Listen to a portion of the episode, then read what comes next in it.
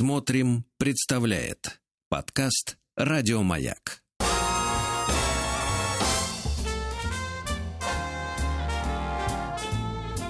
Сергей Стилавин и его друзья.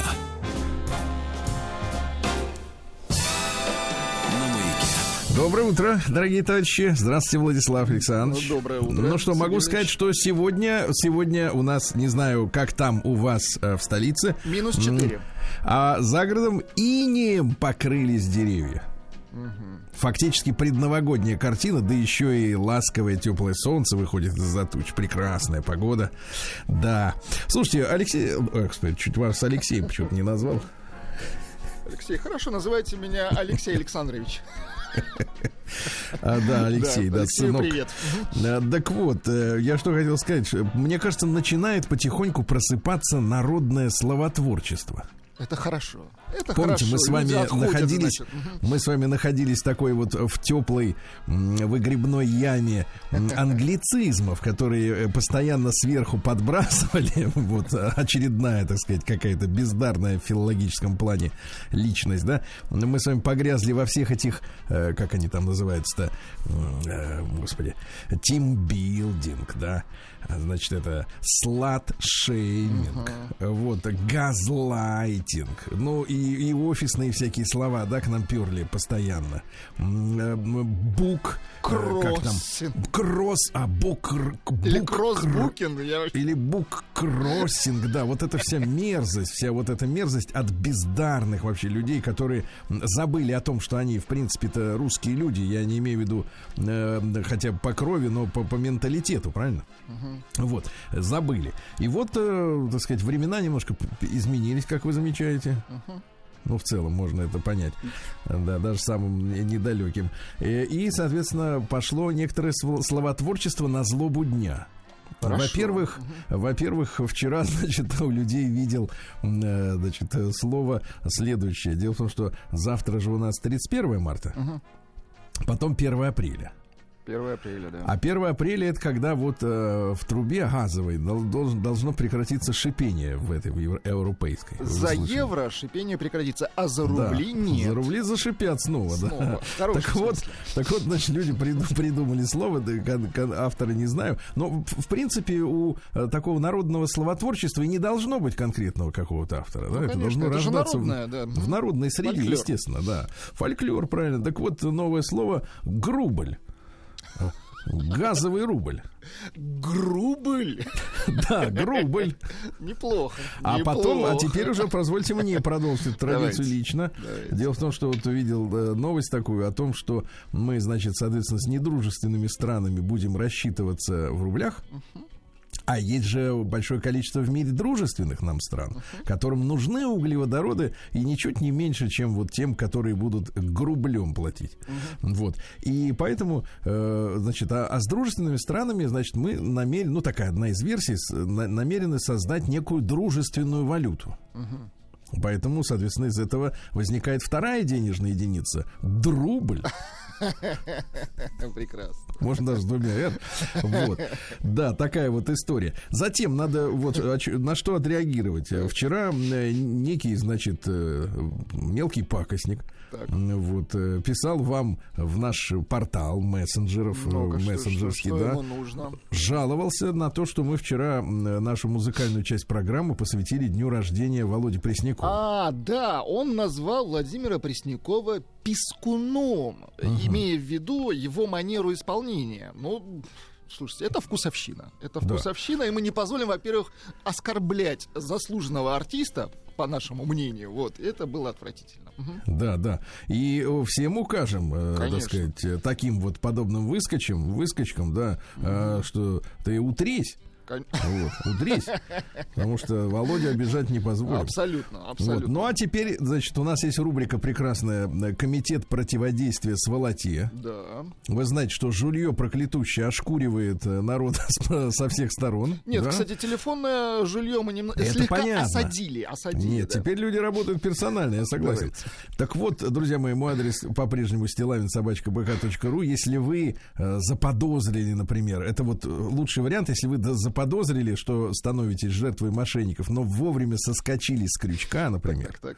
И, конечно, мы также готовы посочувствовать тем, кто до конца прошел этот путь э, да, жертвы.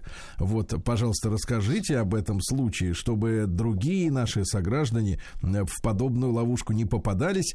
Итак, письмо от мужчины Данила из Ростова-на-Дону.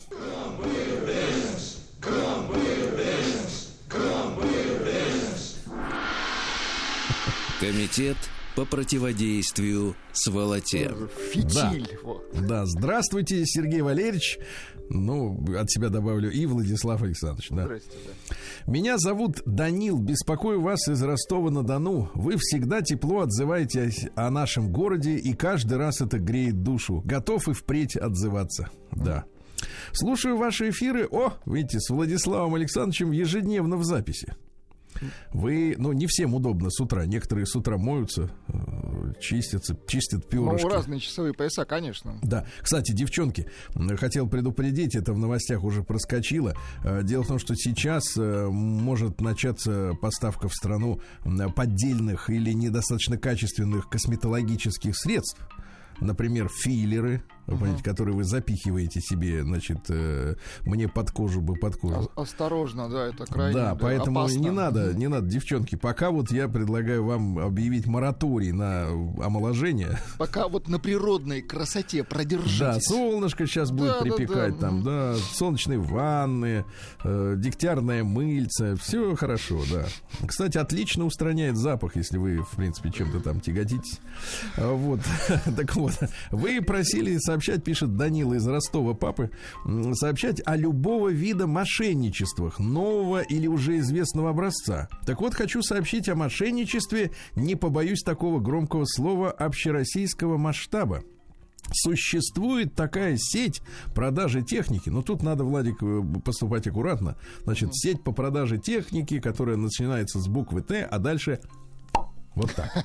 Да не, не важно. Сеть по продаже техники. Таких много. Да. Ну, всех-то шельмовать не надо. Не надо, конечно. Может быть, не везде так? Ну, ты вы уже, да. Да, сделал заказ на бытовую технику в ноябре 2021 года. Оплатил полностью. Слышь, полностью. Три месяца тишина. В феврале сам связываюсь с менеджером и на вопрос. Где моя техника? Where is my technics? По-нашему. Ответ. Все приехало, кроме первой позиции, и, может быть, никогда не приедет. Договорились, что доставят э, позиции, которые есть в наличии.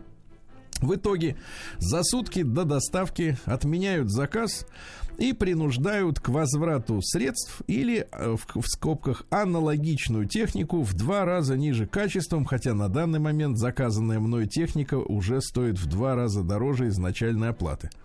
Оказалось, что вся моя техника приехала еще в декабре, о чем мне никто не сообщил.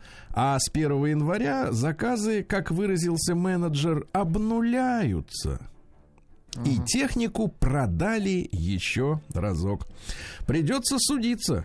Проблему решать мирно не получается. Затем оказалось, что таких случаев сотни. Кому-то не привозят, кому-то даже деньги не возвращают. Э, Ну, к письму Данил прикрепил ссылочку на сайт, где, э, так сказать, отзывы на работу компаний. Вот, при сортировке, значит, это спасибо. Надеюсь, мое обращение будет полезным и как-то повлияет на руководство компании Т. Ага. Вот. Или компетентных органов, а также предупредит доверчивых покупателей. В любом случае, спасибо вам, вашей команде, за передачу, хорошее настроение. Данил, вам тоже спасибо. Ну, что надо сказать? Тут ведь главное вот что выяснить. А, э, является ли вот это мошенничество, да, с э, оформлением заказов, э, грубо говоря, следствием деятельности банд-группы в среднем управленческом звене? Мгм. Или с самого верха? Ну, Если, непонятно, если да. на самом верху этой компании, да, то речь, в принципе, идет о, а, таком уже злонамеренном саботаже. Вот вчера была новость о том, что один из крупнейших э, в стране э, поставщиков сахара, хотя я, честно говоря, вот эту истерию э, с закупкой сахарного песка не понимаю, честно. Я, я много лет, ну, ну, это, наверное, мои личные комплексы, много лет э, сахарный песок белый не ем. Вот. И- а самогон не гоню. Вот. Поэтому мне- и, варенье не закатываю. Поэтому мне вот не, не очень понятно, честно говоря, если кто-то объяснит, зачем столько сахара, сколько вы его... Вот сколько в месяц жрете, Вла- Владик, сахара-то? Слушайте, я тоже не, не употребляю сахар, честно. А вы вот раньше, когда пили чай, Ну, так звучит, конечно, не очень хорошо. Раньше, когда пили чай, вы сколько Когда я мог себе ложек клали? позволить чай? Ну, ну, ну, две, не знаю, две ложки. Когда это было? А я тогда чай пил. Вот, ну серьезно, я вот сейчас тоже не, у меня не, у меня есть там сахар, вот если, допустим, вы в Для гости гостей. при- придете, да, я вам дам Да, сахар. ты так А выкатываешь ногой его. На, да. Вот, да, не понимаю этого. Но тем не менее, вот возникло сообщение, что действительно крупнейший, один из крупнейших производителей сознательно за, задерживал отправку. И речь тогда идет о саботаже, друзья мои. Потому что если мы с вами, в принципе, возвращаемся в реальность, не, не в советскую реальность, не в какую-то измененную, а в нормальную реальность, где есть такое понятие, как саботаж, правильно? Потому что мы, э, когда в 91 году, ну, в 92 году, значит, страну нашу ту э, сбагрили, да, ну, так сказать, при нашем молчаливом или даже одобрительном мычании, мы лишились статьи за спекуляцию, помните, в Уголовном кодексе была такая, за мужеложство, кстати. Ага. Некоторым, может быть, Хорошая интересно. статья была, крепкая. Да. Махровая статья, Не, махровая, это другое. А, и, в том числе, и в том числе за саботаж. Потому что нам внушили что в, конце 80-х? М, Что саботаж это вот сталинское вот это идиотизм кровавый, да? Когда, значит, э, людей сажали в тюрьму за то, что они, значит, э, мешали производить больше угля, станков и так далее, и так далее. И нам это подали как, да вы что, да кому придет в голову задерживать поставки угля или станков? Да ну что, это надуманная статья. Таких, такого преступления даже быть не, не может. А вот я смотрю на новости, например, про этих сахарозаводчиков, к примеру, да, или вот если, например, в компании Т вот, соответственно, это с самого верха идет. Но это самый настоящий саботаж, чтобы разозлить Абсолютно, людей. да, да, да. Здесь, кстати, такая И же история, как вопрос. и с сахаром. То есть они при- придержали, по сути, товар. Да, и Просто тогда вопрос, а вы на кого работаете, собственно? Нет, понятно, что на свой карман На в первую очередь. работают, но конечно. кто вам может быть, кто вам может быть, знаете, я вот у меня, э, я когда работаю, у меня на столе лампа стоит классическая, которую можно развернуть и Ну, та подсветить самая э, в черный глаз. зелёная, Да. да-да-да. Мгм. Да-да-да, в черный глаз. Ну Вот. И так, знаешь, э, так вот спросить, так, сначала ласково, а потом засучивая уже рукава, как это показывается в фильмах про, про, про 30-е годы, вторую половину. А кто вам подсказал так себя вести? Да, кто посоветовал? Может быть, кто-то дал мысль. Давайте разберемся, давайте пройдемся по всей цепочке вот э, этой истории, да? И, и, в принципе, э, а, как бы ты понимаешь фактически, да, что, э, ну, а какими еще методами бороться с людьми, которые, в принципе, во-первых, гниды наживаются на ажиотаже естественном, да? Вот. А во-вторых, возможно, еще и при этом, мало того, что набивая свои собственные карманы, еще и обслуживают интересы иностранных выгодоприобретателей. Вот так вот, Вам да. бы, конечно, в следаки пойти. Нет, нет, знаете, нет, нет, в дознатели. В дознатели. Не дознатели, а дознаватели, во-первых. Хорошо. Видите, вам это ближе уже. Ну, понимаете, когда вы ведете разговор с классовым врагом, Да, да, да. а я вот. считаю, что у нас с теми людьми, которые наживаются на народе, нет никаких общих классовых интересов, то, в принципе, силы возникают невероятные в организме. От- отбейтесь, пожалуйста, надо поставить, так сказать, Хорошо. закрепить. Хотя мысль. ничего Прием хорошего. корреспонденции круглосуточно. Адрес стилавинсобакабк.ру Основатель, а? А как с вами еще? Фамилия Стилавин 2 Л. Да. Ну что же, э, товарищи, э, значит, э, есть у меня идея сейчас Так. вас порадовать э, искусством немножко. У нас О. есть для этого возможность. Дело в том, что э, мы с вами каждый день э, по историческим событиям проходимся, да, и музыкальных деятелей мы вот начали поощрять, да. Вчера вот э, часов. Вол- Володя весь, и- весь извертелся во был, сне. да. Да. Так вот, э, сегодня в этот, ну не сегодня, а в этот день, естественно, да, э, в этот день родился замечательный, э, экстравагантный, скажем так, э, поэт э, французский Поль Верлен. Ну, один из ваших любимых, потому что есть прекрасные переводы Сологуба и других замечательных авторов еще дореволюционных, да, которые э, действительно художественно э, пе- переводили французскую поэзию. Э, Сам Верлен, вы знаете, любил Артюра Рембо. Искал забвение в абсенте. Понимаете, да? Понимаю. Вот вообще у него жизнь такая была не сахар, я бы сказал так. По сколько там, по, по 80, по 60, я даже уже по Абс- 180, не знаю, Абсент сколько без там. сахара, конечно, Да. не очень. Да, Капли абсента пел Да-да-да. Иракли. Э, Да, без и краткого. Где Так вот? Мгм. стихи хотел, можно романтическую, спокойную Конечно, музыку, да. Просто вот чтобы вот сегодня просто такое утро замечательное э, в наших в наших местах. Вот представьте, иней как будто в декабре под Новый год ярко светит теплое теплое такое ламповое солнце. А давайте на- Вот. назовем это сахар- Риж- сахарное утро, потому что все такое белое. да, да, сахарное утро, а на губах пресно. Все, все прелести и все извивы ее шестнадцатой весны по-детски простодушно живы и нежностью упоены. Очами райского мерцания она умеет, хоть о том не думает, зажечь мечтание о поцелуе неземном. И этой маленькой рукою, где и калибри негде лечь, умеет сердце взять без бою и в безнадежный плен увлечь.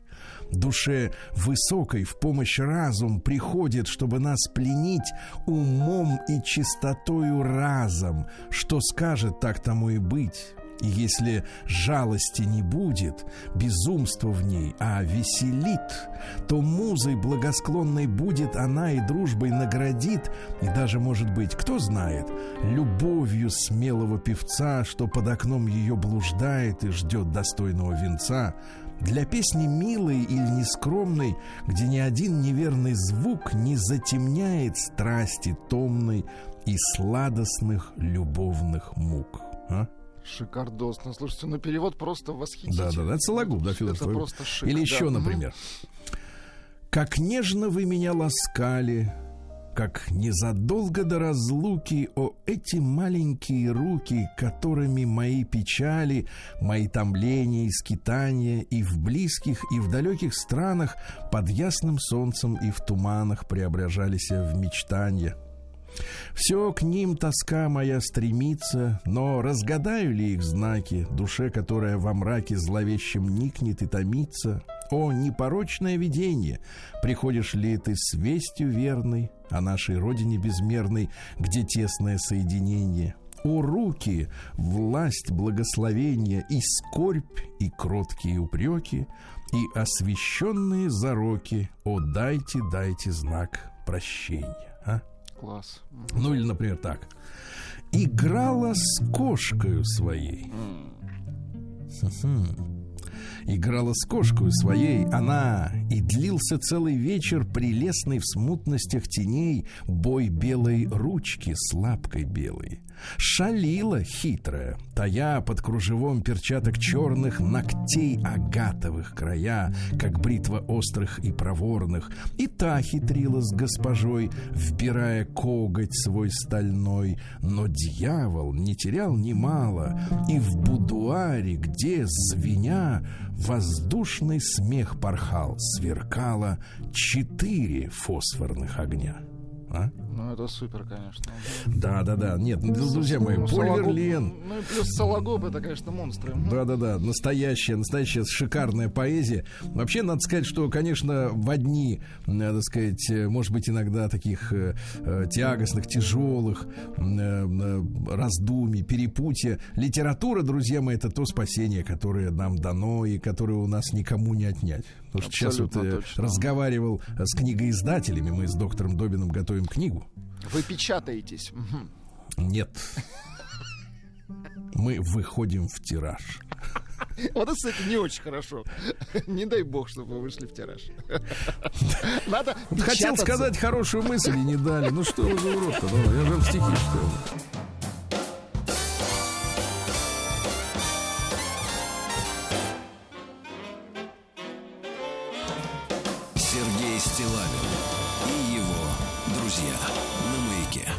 Товарищи дорогие, заканчивается март. Сегодня у нас 30 число. И сегодня день войск ракетно-космической обороны. Поздравляем, товарищи офицеров. Да. Конечно. Всех поздравляем. Э, Сегодня день ремесленника. Вот у вас есть какое-то ремесло? Мне кажется, вот я ремесленник. Ремесло у меня есть, да. Оно, конечно, такое не хитрое, как вы выражаетесь, но есть. Мне кажется, вы наговариваете на себя. Сегодня день карандаша. Понимаю. Понимаю. День защиты палестинской земли. Тоже понимаю. От, От кого? кого? От, Понимаю. от, от, от врагов. Ну, как вы так с, с- на отмашь, что бьете, да. День признательности синтезатору Roland TB303. Есть у нас вот Есть. Roland? Слушайте, я вам нашел вот это пример просто демки. Я вам нашел в, э, в в нашей, в отечественной музыке пример использования этого синтезатора. Хотите? Да, конечно, хочу. Не узнаете трек? Это же она. Лика МС. Да-да-да, вот этот синтезатор за- замечательный. Да, я уж почти в пляс спустился. А сегодня ладодение. Славянский праздник. Принято воспевать матушку природу, которая просыпается после долгой зимы. Понимаете, да. Женщины залазили на крыши домов, на корки. Ну, на Татьяна табуретку. Юрьевна, это была шутка. Да, на табуретку, да, призывали весну, да. М, Такая а вот вот как история. призывать весну, кстати, на дереве? Ну, та- там вариантов нет, только весну и призывать, там больше нечего Мне кажется, только так вот. Да. Сегодня Всемирный день биполярного расстройства. Это маниакально-депрессивный психоз, если говорить по-русски. Вот, то есть сначала человека туда, потом обратно. Потом обратно, понимаю. Вот, да, да, да. Бывает, конечно, просветление, да, бывает. Ну, ненадолго. Вот. Э, День под названием «Я все здесь контролирую». Это утопия, мне кажется. Ну, да. чем меньше пространства, тем, в принципе, контролировать проще, да. День прогулки по парку, хорошо. День обнимания с солнцем, опять же. Сегодня Всемирный день Идли. Не Идлиба, а Идли. Это дело в том, что в Шри-Ланке и в, в- в Индии популярные пышные воздушные паровые лепешки, сделанные из ферментированного черного маша. М, Звучит Маш вкусно. это Маш это типа этого нута или бобовых. Не путать с мэш-апом. И риса, да, потом наедятся и давай наяривать, да. А день виртуального отпуска, это прекрасно. Я в виртуальном отпуске. Да-да-да. Помните, как шпиона американского задержали? У него, значит, на хард-диске э, миллиарды фотографий было. Я, говорит, занимаюсь путешествиями по фотографиям. По фотографиям. Ага. По фотографиям а, запрещенных объектов секретных. А, День спичечного кораблестроения, понимаю. День рождения психоанализа. Ну, Поздравим, смотрите, доктора. сегодня, сегодня психоаналитиков вот этих всех и э, трудов, на которых они основывают свой вот этот вот э, эм, свое ремесло, так скажем, да, вот их настолько много, что в принципе каждому человеку, который хочет вылечиться, мне кажется, можно подобрать адекватного вот и доктора, и Себе, да, теорию. сам, сам себя вылечить. Да, ну сам себя нет. Я вижу, вот наблюдая за Добиным, легче не становится вот от, от года к году. Вот. Ну и сегодня э, хороший праздник. Водотек, он же Алексей Теплый. Э, Начиналась бурная снегота, необычно, обычно, да. Вот говорили, каковы на Алексея ручьи, таков и разлив. Ну, разлив-то, когда река-то, понимаете, она же вот весеннее половодье, порой даже опасная достаточно штука. А Собирали березовый сок, пили всей семьей из крынки. Э, Не менее популярен был медово-березовый взвар. Они еще и варили. Да, хорошо. взвар, да. 150 граммов меда записывайте и сахара. Оставить на две недели, Вот чтобы забродило. Да, они для взвара брали-то это все. Литр березового сока. Варить вместе 20 минут, после чего добавляли корицу, гвоздику, имбирь, кардамон и даже лавровый листочек. А? Чуть-чуть сахара добавить, конечно. Ну, потом уже себе ложкой. Вот. Ну и что говорили-то про березы? Дело в том, что березка, вот, э, березы на Руси всегда были любимы, понимаете? Существует ли, легенда об возникновении березы. Однажды солнце увидело русалок, которые задержались на берегу после рассвета, влюбилась в этих женщин, да? С хвостом, э, стала горячими поцелуями обжигать их нежную кожу, Да не кожа у них чешуя, так? да, и не пускать их в речную прохладу. Ну, а мать река, решив спасти своих дочерей, превратила их в белоствольных красавиц, но на их телах навсегда остались черные ожоги от поцелуев солнца. А? Красивая легенда. Да, вот так. Сергей Стилавин и его друзья. Так, ну что же, в 1135 году родился Моисей Маймонит. Это еврейский средневековый философ. Uh-huh. Вот. Вот. Ну что, сказ... говорили о нем, что вот он был последователем Аристотеля, потому что философствовал на ходу. В дороге. Шел и угу. философствовать, да. Значит, какие, давайте, какие, какие мысли? Вот задача человека, например. Давайте, какая задача? Главное предназначение человека, ну вот внешне примерно такого, как вы. Есть совершенствование разума, подклю, подключение его к активному интеллекту, не, не к искусственному, а к активному, и включение в разум правильных и вечных понятий, понимаете, ну, да? Как раз вот этими заняты со мной. Да, за, про загробный мир посмотрите. Давайте, давайте, Грешники страдают от понимания упущенных возможностей все-таки страдают, видите? Да, да, да, естественно. Да, да, да. Э, да, нет телесной оболочки органов чувств. Да, угу. вот. Значит, э, да, еще какая история. Обозначил 13 принципов иудаизма, например. Ну, вкратце, нет? Ну, 13 принципов, что вам еще надо. Вот, ну и цитата. Так. «Предотвращай милостыню, не допуская нищеты». А, смотрите, как интересно. Помогая бедневшему соседу, дав ему подарок или деньги, научив его торговать, вручив ему ремесло, вот опять же ремесло, чтобы он мог честно заработать себе на жизнь и не был вынужден протягивать руку за подаянием. А? Вот, видите, да. Так, нас поправляет русалка из э, Пензенской области. Пишет, чешуя у нас ниже пояса, а до кожа обычная, как у людей. У Все. вас так. Ну, в 1222 году э, Нитирен. Хотелось бы место склейки посмотреть, как это переходит.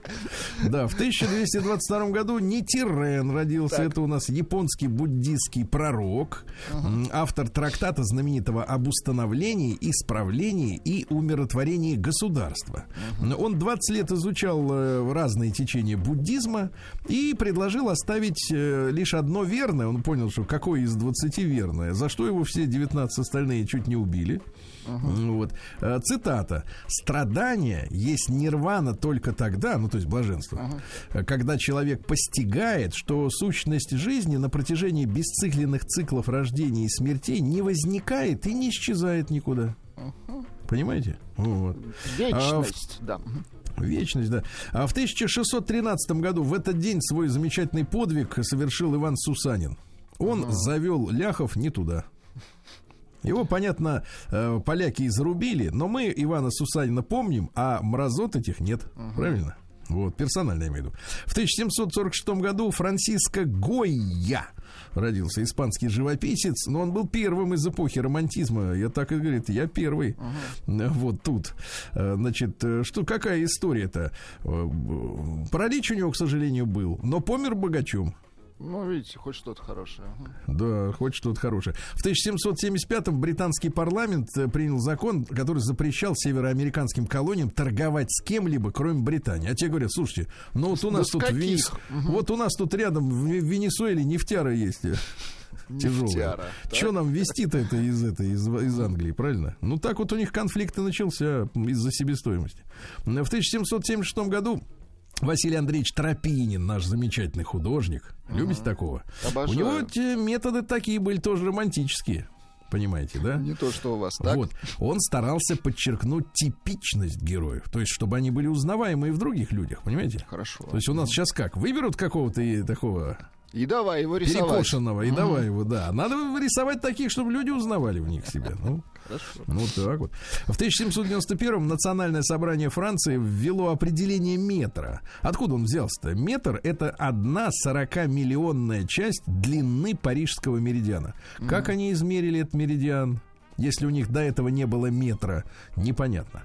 Слушайте, вот тут действительно, не... давайте посмотрим, ну как они узнали, какой длины меридиан, если не было метра, если метр это производная от этого меридиана. Конечно. Ну, в чем они измеряли -то? Слушайте, с русалками люди не уймутся. Вот из, из Ростовской так. области Алексей пишет. Внимание, у русалки чешуи нет, потому что хвостовой плавник ориентирован горизонтально, что говорит о том, что ближайшими родственниками русалок являются моржи и тюлени. Вот такая версия. Из Ростовской. Что значит горизонтально? Что она буквой Г ходит? Алексей, чешуя есть. Так, давайте, вопрос не снимается. Чешуя и где и как она Да, да, да, и переходит в как она кожу. переходит, да-да-да, грань. Да. А в 1814 году в этот день капитулировал Париж нашим войскам. Ну, помогали еще, естественно, там прибежали, как всегда, помощники вроде австрияков и прусаков. Но наши брали Париж. Э, Женщины были рады, бросали чепчики, как всегда. Ну, естественно. Ну, а дальше пошла э, работа. А в 1844 году, я уже говорил об этом сегодня, Пол, Поль Верлен родился замечательно. Он, кстати, Шикарно. И переведен женщин не шикарно. чурался тоже. Ну, а чего ж, да. Да, а чего же, так сказать, да, на безрыбье Стесняться, и да, рак с рыба. да, стихами. Вот, давайте я вам еще несколько, Давайте. буквально одну строчку, да, вот такое, например. О нет, любимая, будь нежный, нежный, нежный, порыв горячечный смири и успокой, ведь и на ложе ласк любовница порой должна быть как сестра, отрадно безмятежной. Стань томной, с ласкою дремотной и небрежной размерь дыхание, взор сделай мирным твой, объятий бешеных дороже в час такой, твой долгой поцелуй, хоть лжет он неизбежно, но в сердце золотом ты шепчешь, у тебя страсть бродит рыжая в призывный урок трубя. Пусть подудит в томлении незрячим. Твой лоб на мой склони, ладонь в ладонь вложи и клятвы расточай. А завтра не сдержи, девчонка шалая, и до зари проплачем, а? Да, Как шик. это вот, трубить в? Класс, класс. Да. В 1853 году э, Винсент Ван Гог. Ну, сегодня кучно идем, по, по этим. Художники сплошные. Да, поэты. голландский художник, да. Гувернантка, ну, веры ей немного, потому что это, так сказать, человек зависимый, но тем не менее о нем отзывалось, что было в нем что-то странное, что отличало от других. Вот, говорит, что поганый был ребенок. М-м. Поганый, говорит, был, да. Вот. А художник талантливый, правильно? Так обычно и бывает. Да. А что такое рисование? Это Ну-ка. умение пробиться сквозь железную стену, которая стоит между тем, что ты чувствуешь, и тем, что ты умеешь. А? Красиво Или, например, м-да, э, человек приходит в мир не для того, чтобы быть счастливым, а чтобы созидать и оставить после себя нечто великое. Ну и, наконец, посмотрите. Люди на юге хорошие. Даже у священника вид порядочного человека. На юге. Так, ну что ж, друзья мои, сегодня памятный денек. 150 э, лет назад нет, 155. Э, Подписан договор о продаже Аляски Соединенным Штатам Америки. Причем подписывали мутно, без осведомления общества, никого не спрашивали, референдумов не проводили. А тут э, Джо Иванович Байден сказал, что они отбросили нас в 19 век. Так может и как бы туда вот еще, когда Аляска была. Может, да, переиграть. В какой год, не, не уточните, Джо Иванович? Может, в 1866 хотя бы? Так мы с удовольствием, да. А в этот день, э, что у нас, э, в 1886 подлец из Временного правительства Михаил Иванович Терещенко родился, министр финансов и иностранных дел. Но это заговорщик, который скидывали царя в феврале, а сам он по себе, вот тоже символично, сахарозаводчик. Хотел еще больше денег э, к тем прибылям, которые и так имел при царе. Потому что, ну, в принципе, император, ну, ограждал, э, немножко о- отдергивал капиталистов от того, чтобы уж слишком они рвали, как говорится, народ в клочья. А в 1894-м наш замечательный авиаконструктор Сергей Владимирович Ильюшин родился. А? Да. Вот, наша гордость, да. А в 1913-м Фрэнки Лейн, это американский эстрадный певец. Говорят, 70 75 лет выступал на сцене. Слушайте, он хорош. Послушаем его 8. Давайте.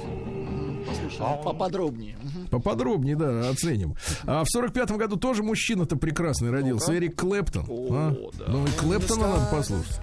Давайте подберем его. Ну вы уж что-нибудь, только не Лейлу, пожалуйста. Хорошо. Достали. Да.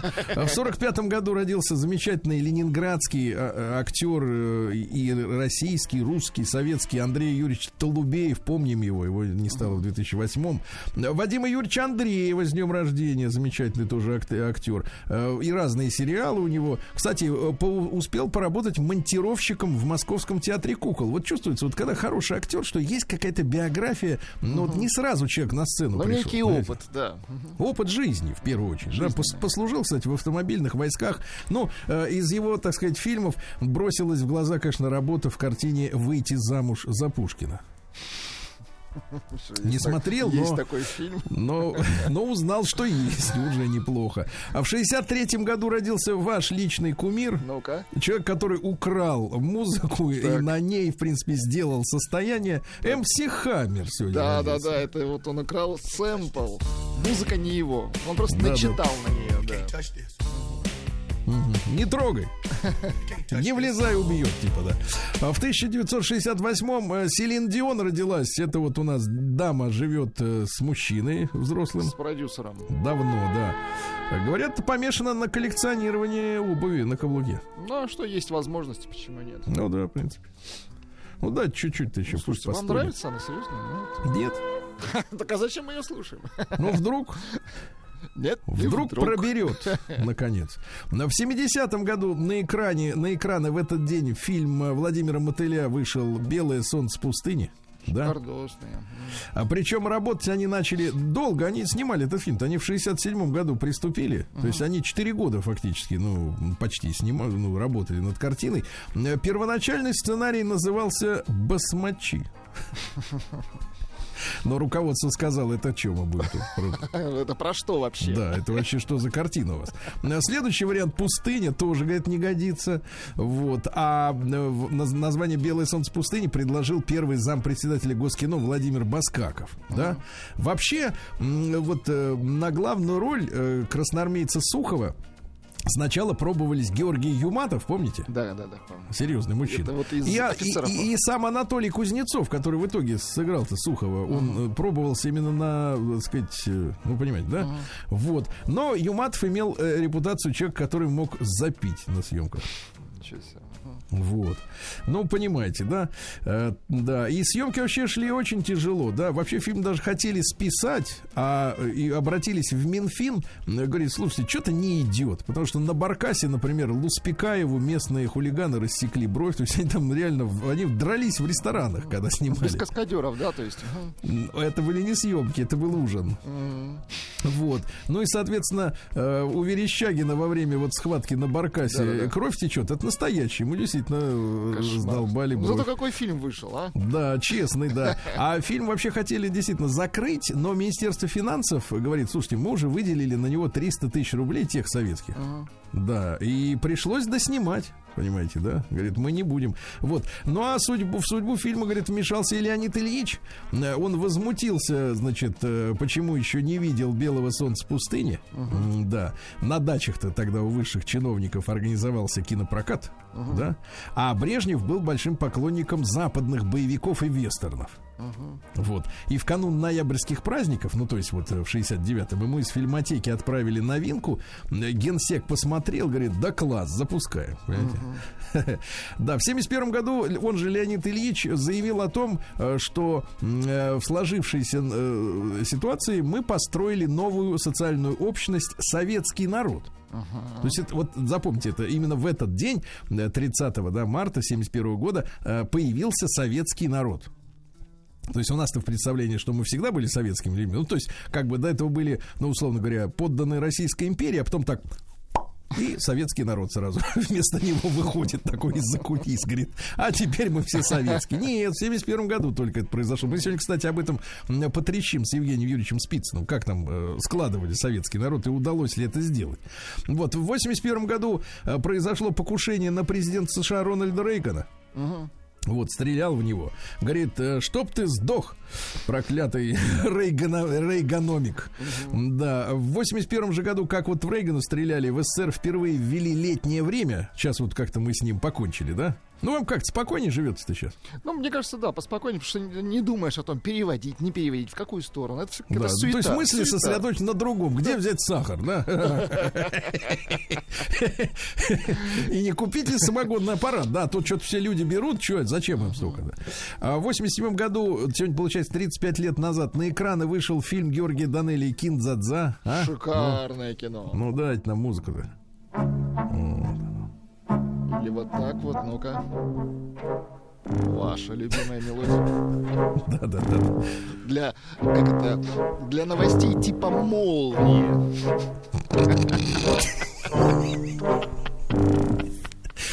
Не, ну, Нет, и, полетели. Да-да-да, с гравицапой-то куда угодно можно, конечно, да. Такой вот день сегодня, товарищи.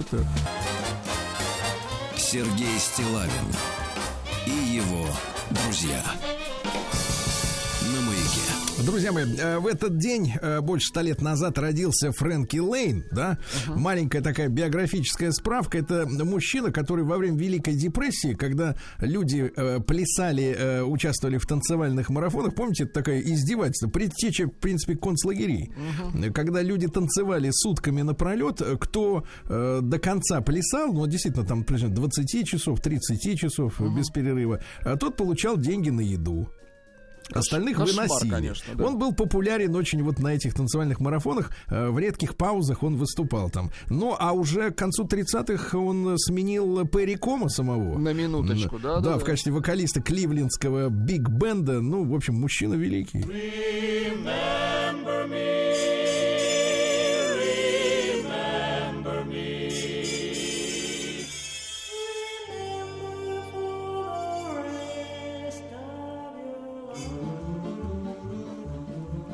Oh, when I was a young boy and drove my mother wild, I met a maiden in the woods and she said, Child, look deep into my green eyes and at my autumn hair.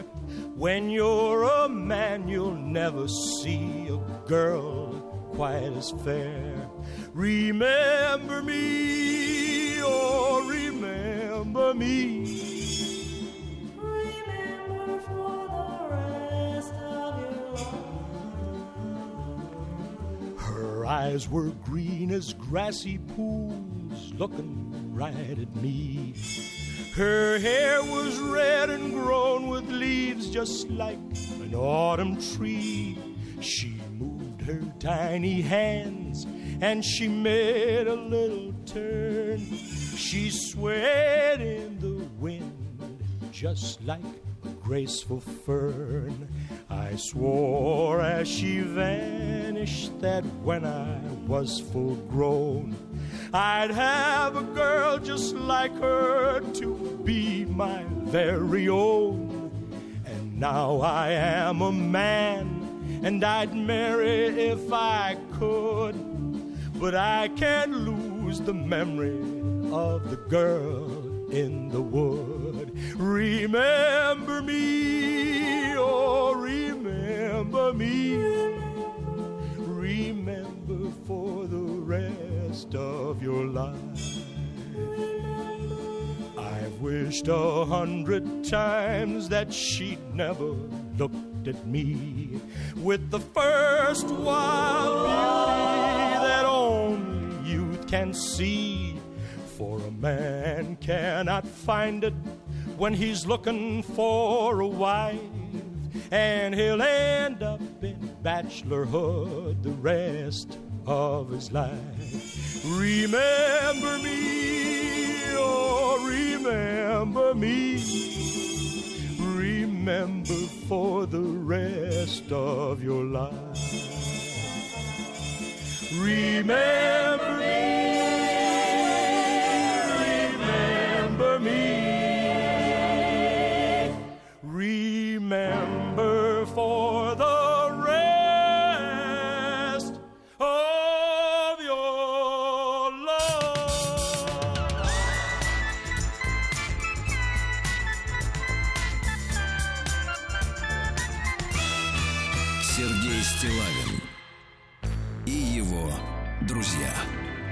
Ну что ж, товарищи, дорогие, солнечное морозное утро с большим количеством инеев, инеев на березе. Александр Иниев на березе, так? Да. А как там в Бугульме? В Бугульме ноль. Ощущается как минус 6.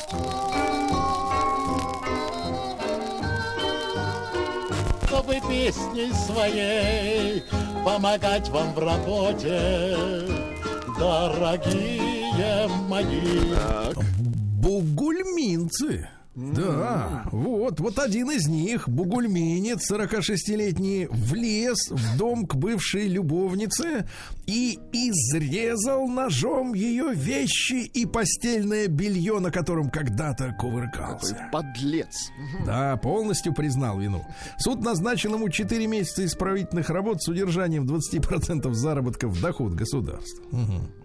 Бугульминка э, перевела мошенникам 836 тысяч рублей, чтобы найти заработок. Вы знаете, действительно, вот психология, что чтобы обрести, надо потерять, это идиотство. И откуда оно? Житель Бугульмы похитил смартфон продавца в магазине прямо с прилавка, это понятно. За 12 дней девушка ошкурила бугульминца. Э, Познакомился он с ней э, в социальных сетях, с девушкой. Э, красивая, на фотографиях. А та и говорит, а, слушай, а вот я тут занимаюсь инвестициями, у меня не так много времени для свиданий. Я бы, конечно, очень с тобой бы с упырем хотела встретиться, я такая вся ухоженная, но ты знаешь, я занята инвестициями. Давай вместе. А когда ты разбогатеешь, да, вот сделаешь себе да? эпиляцию, вот, и, может быть, я с тобой и увижусь. Со- Создал виртуальный кошелек, потом ему позвонил уже другой человек, неизвестный, рассказал, как получить высокий доход. В итоге еще минус 800, понимаю. Доход не унести, да, так? Да, 27-летняя женщина обнесла съемную квартиру. Э, Подсудимая арендовала хатку с июля по ноябрь прошлого года. За это время она тайно вынесла шкаф-купе, стенку, кровя, кровать и матрац, навесной шкафчик, микроволновую печь и все вместе, представь, всего за 28 тысяч рублей. Слушайте, я смотрю, женщины подтянулись в криминальную сферу. Да-да-да. новые А, пришли, свежие. Нетрезвого бугульминца задержали при попытке проникнуть в развлекательное заведение. В закрытый бар. А внутри зачем-то сидели охранники. Если бар закрыт, зачем охранники? Не по... Он стучался, стучался, они вышли после... А дальше, смотрите, развязка. После многочисленных предупреждений один из охранников выстрелил на мужчине из травматического, из, извините, из пневматического пистолета. Это шариками такими, да? Вот в ногу ведется расследование. Любительница колбасы, 20-38-летняя житница, открыто похитила со стеллажа в магазине на, на улице Гафиатулина 8 палок колбасы. Распорядилась похищенным по своему усмотрению. То есть даже не, не пишут, что съела, съела. Понимаешь? То есть вариантов много масса. Восемь палок скинула с полки. Мгм. Ну и давайте о хорошем. Во-первых, в Бугульме провели на первую весеннюю сельско- сельскохозяйственную ярмарку. А, Приобрести можно было мясо, мед, молочную продукту, продукты, овощи, крупы, другие товары. Было очень много людей. Например, с момента открытия ярмарки за 20 минут распродали 400 килограмм сахара по 60 рублей. Да? Ну и, наконец, э, э, на видео сняли, как в мусорном баке рядом с местным магазином «Магнит» на улице Латышских Стрелков э, прямо вот в баке лежит свежий, безо всяких следов плесени хлеб. Кошмар. Ну как? Вы так? представляете, хлеб лежит. Вот. Вообще эта история, это, ребята, если серьезно, э, с тем, что люди покупали больше, чем они могли раньше съесть, это извращение капиталистическое. Мне это кажется, вредительство, самое если люди не конечно. хотят, если люди не хотят сами с ним покончить, Абсолютно. то мне кажется, жизнь она заставит, да. Вот так. Сергей Стилавин и его друзья. На маяке. Так, ну что у нас тут в мире-то творится? Э, Доктор Курстак А, изв- рассказал, известно.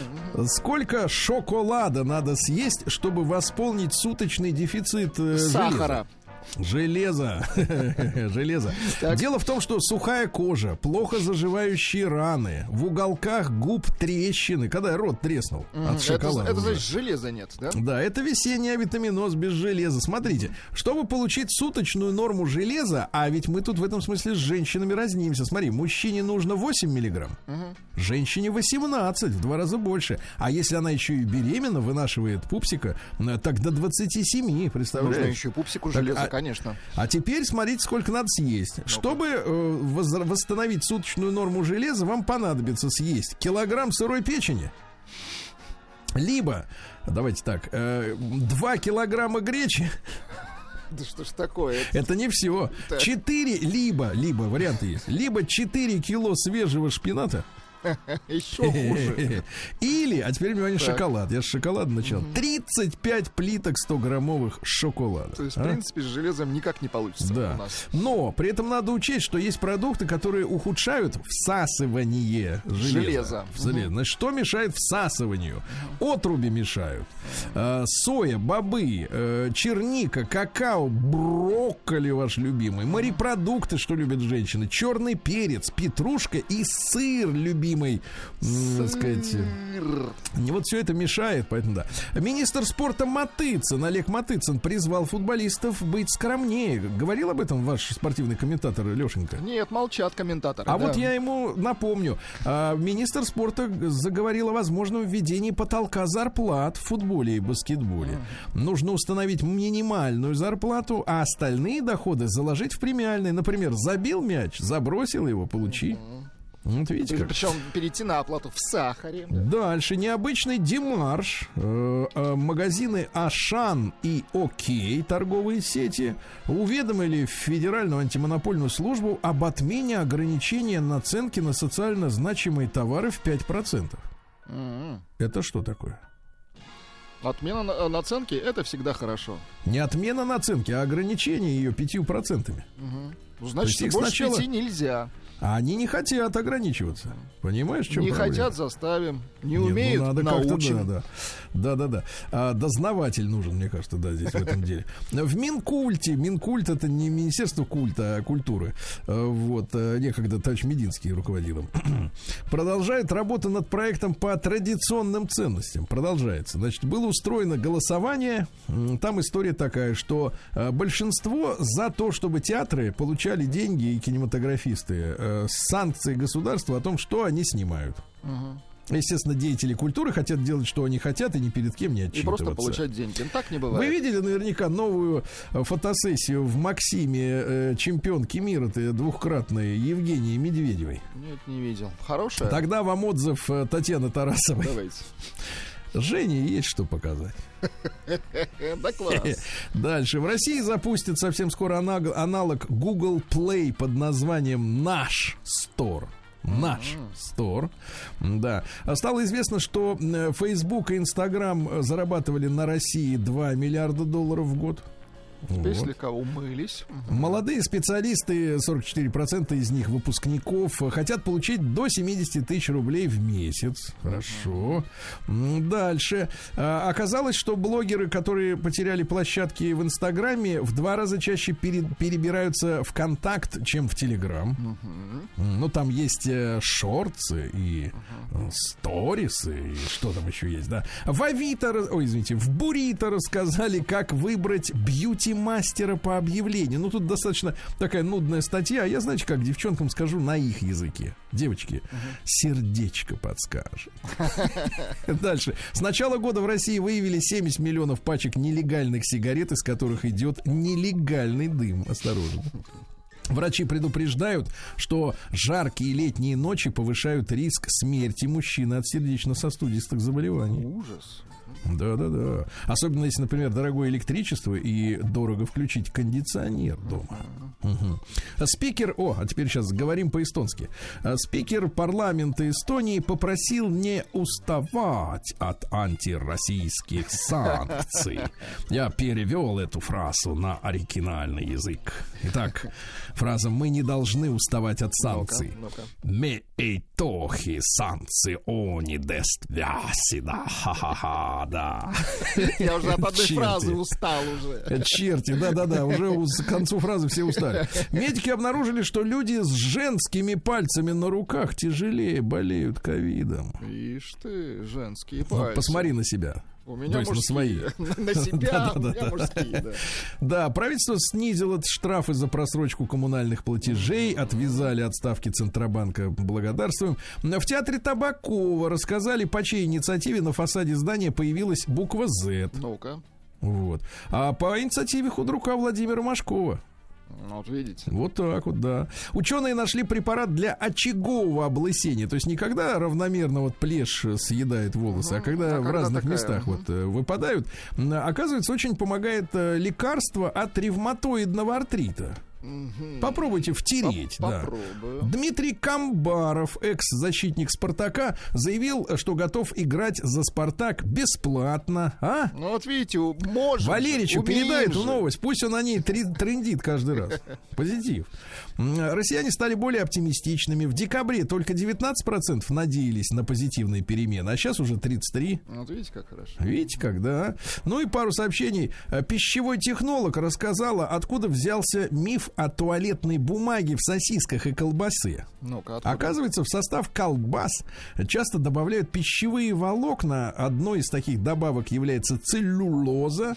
Но люди думают так: если целлюлоза, значит конечно. бумага, а если бумага, то туалетная. Но это неправильно, да. А психологи выяснили, откуда берутся садисты и мазохисты. Ну-ка. Если человека в детстве подвергали насилию, Так. подвер- то он будет мазохист. А Если, вернее, морально. А Морально. если физически, то садист. Садист. Понятно. Садист. А Химики предупреждают о вреде ароматических свечей. Вот девушки любят в, ва- в ванне лежать, чтобы там вокруг А все что, можно горело. задохнуться или что? Надышаться э, дряни всякой, Мгм, да, да, да. Искусственный интеллект российский разработал альтернативные антибиотикам препараты. Прекрасно. Хорошо.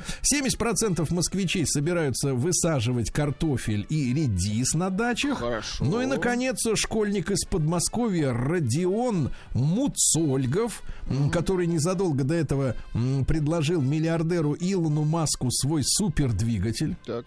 Ну, еще когда можно было предложить. Предложить а, научил воронов э, раздельному сбору мусора. Класс! Класс! Хоть какая-то польза от них. От этой заразы каркают, летят, гадят. Да, ну что с женщинами? А, китаянку, которая встречалась одновременно с шестью мужчинами и разводила их на покупку телефонов, одежды, еды, похвалили в социальных сетях после ареста за успешный тайм-менеджмент. Ну, то есть за распоряжение своим временем, правильно. Пожарные спасли застрявшие в корзине для белья пенсионерку. Сотрудница страховой фирмы, которая работала с благотворительными фондами, наворовала за годы работы, за 20 лет, примерно 28 миллионов рублей, которые потратила на модную одежду и роскошные поездки. Да класс. Ой, Пластический отвратительно. хирург, а, пластический хирург назвал самые популярные перед свадьбой женские операции. Что они с собой сделают, чтобы Ну-ка. на свадьбе быть красотулями? На первом месте режут нос, вставляют грудь, э, подрихтовывают веки, это называется блефаропластика. эти, Отлично. И чтобы на не падали. свадьбе жених уже не узнает, кто рядом стоит. Нет, он так и не узнает, на ком женился, я так скажу, да. А 103-летняя женщина в Америке отметила день рождения и дала совет молодежи не влипать в неприятности. Шикарный совет. Не влипать. Ну и, наконец, в Москве заметили необычное объявление о сдаче койко-места женщине. Сдается койко-место, можно не из РФ. Э, На, на выгодных условиях вместо съема можно стать женой. Автор указал, что его зовут Николай. Он живет в Москве, курит. Параметры такие. 199 сантиметров роста, спокоен, не злой. Капитализма. Не злой.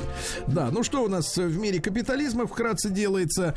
А, Байден подписал закон о запрете линчевать в Соединенных Штатах. Оказывается, до последнего А что, момента это можно. было было. законно? Ничего себе. Ну, поймали, повесили. Собственно говоря, в чем заключается закон. Закон. Американские биологи нашли грибок, сдерживающий полчища бешеных муравьев. Хорошо. Неплохо. 70 гина- гимнасток из Канады пожаловались на эмоциональное насилие в командах. Да. А в Китае полицейские задержали мужчину, собравшего дома вертолет. Да. Ну и, наконец, э, хозяин нашел необычный способ поддержать свою собаку после хирургической операции. Он, как и его любимый лабрадор, теперь ходит с защитным пластиковым воротником, чтобы уши не чесались. Ну, понимаете, да, прекрасно.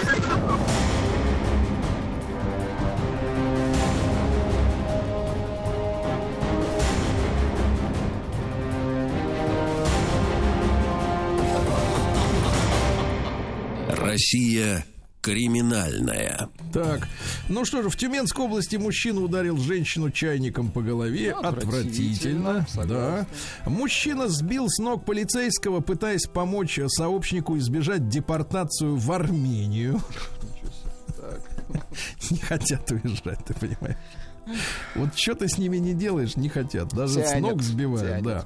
А Вот. э, Ну что, житель Самарской области за 300 тысяч рублей продал чужой металлический ангар. Неплохо, неплохо. Неплохо поднялся. Ну и наконец, вчера, помнишь, девка сумасшедшая в этом э, в детском саду в Красноярске стреляла в стену? Да, да, да, да. Объяснила свой поступок. Ну-ка. Ненавижу, говорит, мужиков. Вот видите, Это довели. страшно, ребята, довели. страшно. Как ведь, понимаешь, в голову проникает уже в 20 лет вот это вот все, да? И с этим тоже надо будет работать дознавателем. Вот так. Обратите внимание на эту профессию при поступлении в ВУЗ. Дознаватели ФМ.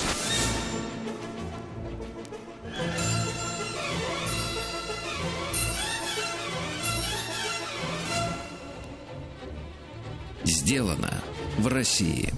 Вот так вот, да, да, дорогие товарищи и господа. Ну, я думаю, что э, мы э, каждый раз сеем некую интригу, э, в какой же сфере трудится наш э, следующий предприниматель, да, Владислав Ну, конечно, интересно. Вот, да, потому что, конечно, мы отсекли вчера мощным, так сказать, мощной лекции, отсекли паразитов, которые начали разводить бодягу из серии «Какие-то у вас несерьезные бизнесмены». Бузатер затесался у вас, да. Давайте так, бузатер-наемник, который никогда в жизни не брал, так сказать, ответственность за коллектив. да. Ничего тяжелее Но я- ручки не брал в руку, да.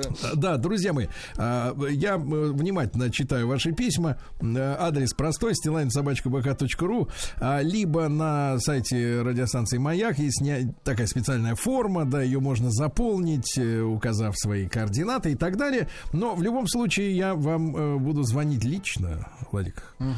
Вы пугаете, Нет, вам- кстати. Не, мне-то звонить вы не будете. Я говорю, что вы пугаете потенциальных участников этой программы своим личным звонком. Да. Так вот, э, пишет мне мужчина Александр. Послушал, говорит, э, э, передачу с руководителем российского производства химических товаров. Так он это объяснил. Помните, у нас был химик? Да-да-да. Да-да-да. Один из первых, кстати говоря. Э, Так вот, э, наша компания э, тоже является чисто российским производственным предприятием. Мы в Зеленограде производим, теперь внимание, Владик, мини-экскаваторы. Мини-экскаватор. Мини-экскаваторы. Александр на связь. Да, Саш, доброе утро. Да. Доброе утро. Так, Александр, ну, при слове мини-экскаватор, знаешь, вот я как человек э, недалекий от автомобильного э, рынка, да, много побывавший на каких производствах, но, в принципе, э, когда говоришь о, например, производстве автомобилей в стране, особенно, ну, вот, может быть, лет даже пять назад, хотя и сейчас это встречается, э, вечно речь идет о крупноузловой сборке. То есть, на самом деле, обман, так сказать, таможни и бюджета. Э, Пригоняется по частям разобранная машина, иногда со снятыми колесами просто. Колеса прикручивают, сиденья, например, вставляют и заявляют о том, что машина собрана в Российской Федерации. И все как бы хлопают в ладоши, вот, и машина в, таки- так, в таком случае просто по сниженной цене э, ввозится на территорию России, России, да. Есть, конечно, производство, где что-то как-то локализовано, вот, а как у вас? Вот, э, Саша, расскажи, что за экскаваторы такие? А, Смотрите, да, я вас прекрасно понимаю касательно вот этой так называемой отверточной сборки. У нас история совершенно другая. Как раз у людей возникали сомнения. Мы специально людей приглашаем к нам, показываем им обработанный э, металлопрокат, который, собственно, с металлопроката все это и начинается. То есть металлоконструкция делается у нас. Максимальное количество компонентов э, используется отечественных. То, то есть это не завоз из Китая запчастей и их сборка. Это реальное производство. То есть начиная с металлопроката, заканчивая конечной сборкой продукта, его проверкой, естественно, предпродажной. Так, ну вот скажи, пожалуйста, вы называетесь ландформер, правильно? Да, да. Скажи, Саша, а вот э, что из себя этот, я так, мы с тобой поговорили, опять же, перед эфиром, да, получилось, что у вас два типа этих э, экскаваторов, да, вот, а что из себя он представляет? Ты опиши, пожалуйста, по- с учетом того, что мы картинку не видим, а вот э, мы слушаем тебя только по голосу. А, собственно, э, ну, у нас наш, скажем так, первенец это прицепной экскаватор, так называемый. То есть он э, буксируемый. А, Так. Он крепится к автомобилю, цепляется за фаркоп и транспортируется до места непосредственного использования. А То у есть, него э, сколько, это- сколько у него колес-то у самого? То есть он У двухколесный? него два, два колеса, как прицеп, да. Мгм. То есть, по сути, это прицеп, по сути. Так. А, который вы можете обычным легковым автомобилем довести до объекта. То есть вам не нужно прицепа специального для перевозки, например, техники. Как Платформа, да, какой-то? Да, платформа, трал, э, маленький даже прицеп, вам это ничего не нужно. Вы его цепляете и в режиме тихохода буксируете до места работы, скажем так. Слушай, а сколько эта штука весит, вот этот прицеп в сумме? А, весит 500 э, килограмм, ну плюс-минус mm. 10-20, в зависимости от ковша, от размера. Полтонны. Да. Слушай, хорошо, вы его привозите, а для каких работ его, ну вот достаточно его производительности, мощности, там, длины стрелы, что он может делать? Э, скажем так, это по сути, наверное, более половины, 50% э, работ, которые вообще производятся, земляных. То есть основное его использование это рытье коммуникаций, траншей, под дренажи, под трубы, под кабели. Э, также его используют для личных подсобных хозяйств и прочих, скажем, подобных целей. Угу. Скажи, пожалуйста, ну вот сразу, сразу люди, наверное, смекают, что, в принципе, есть альтернатива. Есть э, команда, так сказать, э, команда из братских э, бывших республик, например, да, людей, которые с лопатами, в принципе, может, могут сделать то же самое. Насколько производительность вот вашего экскаватора, оно больше, чем вот бригады ребят с лопатами? Сколько их может высвободить, да, один такой? А, ну, смотрите, вот тема насчет бригады рабочих, это такая давнишняя история.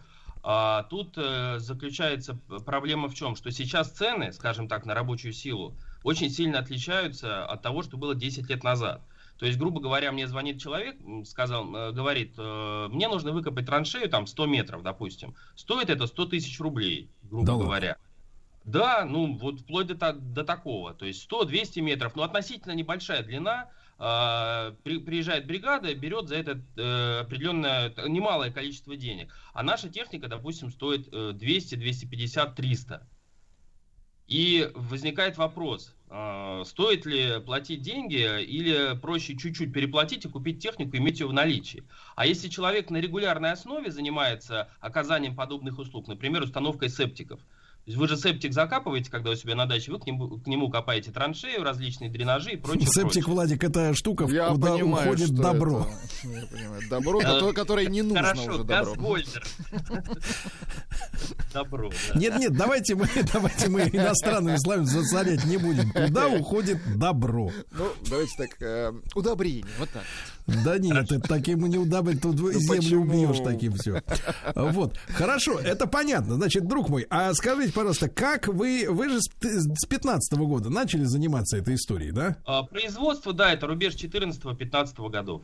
Так, скажи, пожалуйста, ну вот э, я понимаю, что нужен э, какой-то образец, нужны, нужна конструкторская мысль до того, как начинаем производить. Где вы взяли проект? Ну вот как, какой он а, должен быть, экскаватор? Смотрите, если говорить о проекте непосредственно, проект наш собственный. Но идею мы позаимствовали, естественно, за рубежом.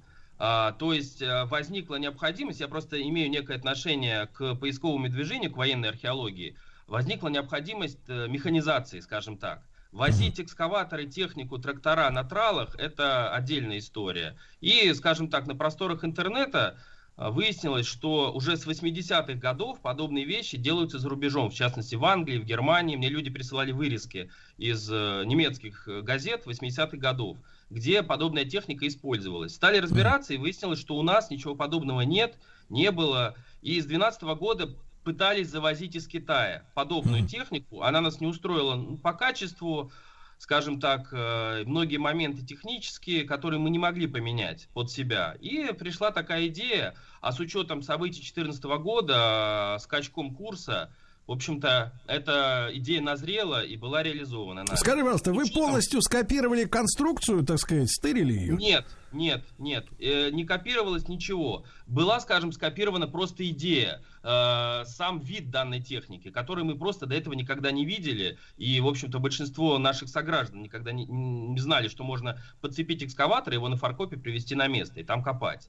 Вот. То есть копирования не было. Кинематика стрелы, все узлы, все это было придумано нами э, с использованием отечественных запчастей, в том числе крупных наших автопроизводителей. Э, Скажи, гидра... пожалуйста, а это, эта стрела, она из двух секций, да, правильно состоит? Ну, если без ковша, то две секции, да. И плюс ковш. А как это приводится в действие? То есть мы же понимаем, что она должна как гнуться все это. Гидравликой, гидравликой. То есть а, что, двигатель... а что является да. движущей силой для гидравлики тогда? А, гидронасос, который приводится в действие двигателем общего назначения, который ставится вот на мотоблоке на обычные. Ну, наверное, наши зрители, э, слушатели знают, что это такое. Мотоблоки, э, мотокультиваторы. Это обычные двигатели общего назначения на генераторы они ставятся. А Собственно... А там конкретно это как он работает? То есть движок крутит, движок вырабатывает электричество или какая там система передачи? Нет, двигатель, э, к двигателю подсоединен гидронасос. Угу. А, собственно, двигатель э, крутит э, гидронасос, гидронасос качает масло в гидросистеме, закачивает угу. цилиндры и путем нажатия на гидрораспределитель рычагов все эти органы работают. Слушай, скажи, пожалуйста, а вот этот мотор, он с какой мощность имеет, вот необходимо а, Двигатель, этого? ну, основной, скажем, такой э, двигатель бензиновый 15 лошадиных сил, четырехтактный. Ну, я, так, я так понимаю, что наши еще не наладили, да, именно производство самого этого моторчика маленького, да? Да, к сожалению, у нас, э, если есть двигатели, то это все уже от 80 лошадиных сил, вазовские движки, а маленького ничего нет. Но двигатели строения это очень серьезная история, и, к сожалению, мы пока к этому подобраться не можем. Просто так, но все случай. остальное, насколько я понимаю, сам вот непосредственно экскаватор, да, со всей этой гидравликой, со всеми э, суставами, условно говоря, с ковшом, это вы делаете? Фактически да. То есть металлоконструкция непосредственно, гидронасос наш отечественный, рукава высокого давления, колесная база вся, подвеска, гидроцилиндры. Ну, получается, что импортный только двигатель и гидрораспределитель. То есть это блок с рычагами, если упростить, блок управления. К сожалению, мы тоже не смогли подобрать ничего подходящего на отечественном рынке. Скажи, пожалуйста, ну а вот с задачей, например, вырыть, отрыть яму для добра, для септика, сколько вот такой штуки надо времени? Смотри, а, сколько добра. Если, если у человека, ну, нормально с координацией движений, и он э, рычаги э, двигает профессионально уже.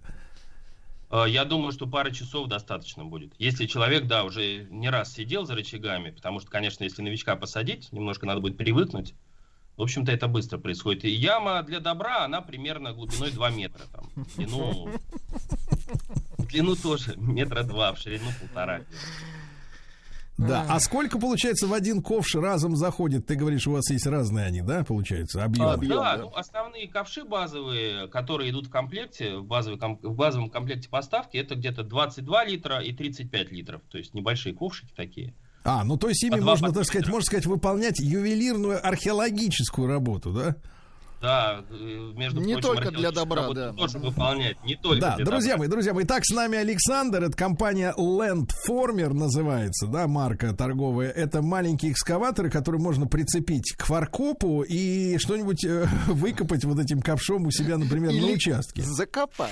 Ну что ж, друзья мои, сегодня в нашем проекте сделано в России э, Landformer. Это компактный маленький э, прицепной экскаватор. Сайт у ребят landformer.ru ру, ну, мне кажется, на слух достаточно хорошо воспринимается. Саш, ну я так понимаю, что у вас есть вторая модификация. Это не прицеп, а, э, как сказать, прикручивающийся экскаватор к трактору. Правильно я понимаю? Да, есть навесной экскаватор, э, который можно установить, в принципе, на любой трактор, на стандартную трехточечную навеску и через вал отбора мощности его запустить. То есть, То есть если, если, условно говоря, можно подъехать на тракторе куда-то, да, и копать. Вот. Да, и конечно. при этом, я так понимаю, у этой штуки, у этой штуки уже нет своего движка, он питается, э, так сказать, его гидросистема подключается уже к трактору к самому, да, я понимаю?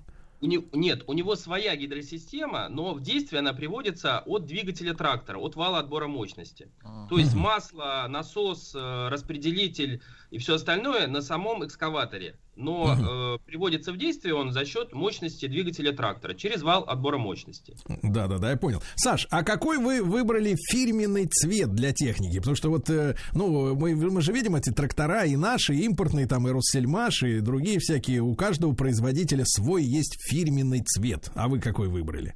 Ну, у нас э, цветовая палитра это красно-черный. О, Понимаю. Саш, ну и вот команда, коллектив, да, вот э, ты, ты, ты, ты говоришь, что вот занимался, так сказать, археологией в том числе. Ты э, по профессии, ты кто, в принципе, был вот до 15 года? Я на самом деле по профессии юриста 12 лет отработал юристом. вы не поверите. Так, а команда, вот э, как вы собрались вместе? А, вообще, мы все это дело основали с моим э, другом Юрой Пономаренко. Он, собственно, у нас чертежник, грамотный дизайнер.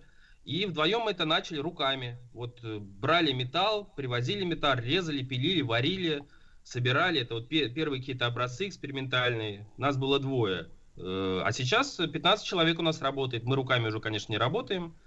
В общем-то, за 5-6 лет вот так вот мы подросли немного.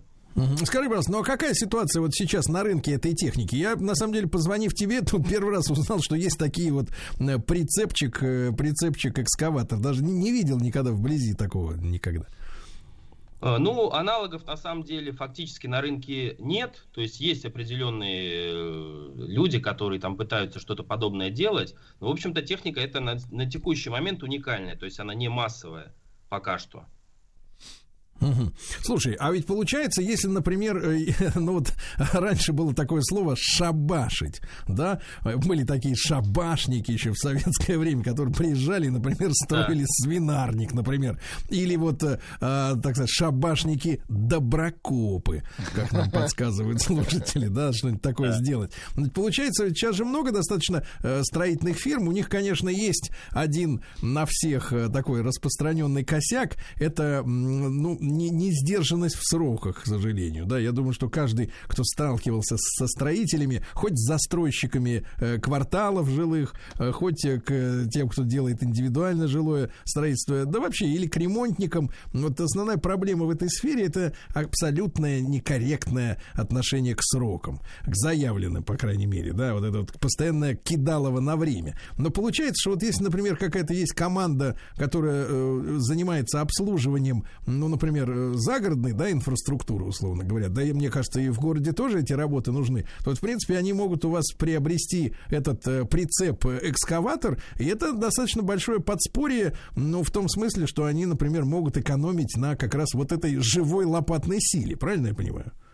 Да, у нас покупают технику вплоть до того, что дачные кооперативы, э, коттеджные поселки, э, то есть э, небольшие управляющие компании, э, компании ЖКХ, которые обслуживают, допустим, жилой фонд э, малоэтажный в данном, э, допустим, дачном кооперативе, СНТ или коттеджном поселке. То есть они, грубо говоря, автономные, им не надо никого вызывать, если надо почистить канавы элементарно, не надо никуда звонить, и все это делается в кратчайшие сроки, самостоятельно.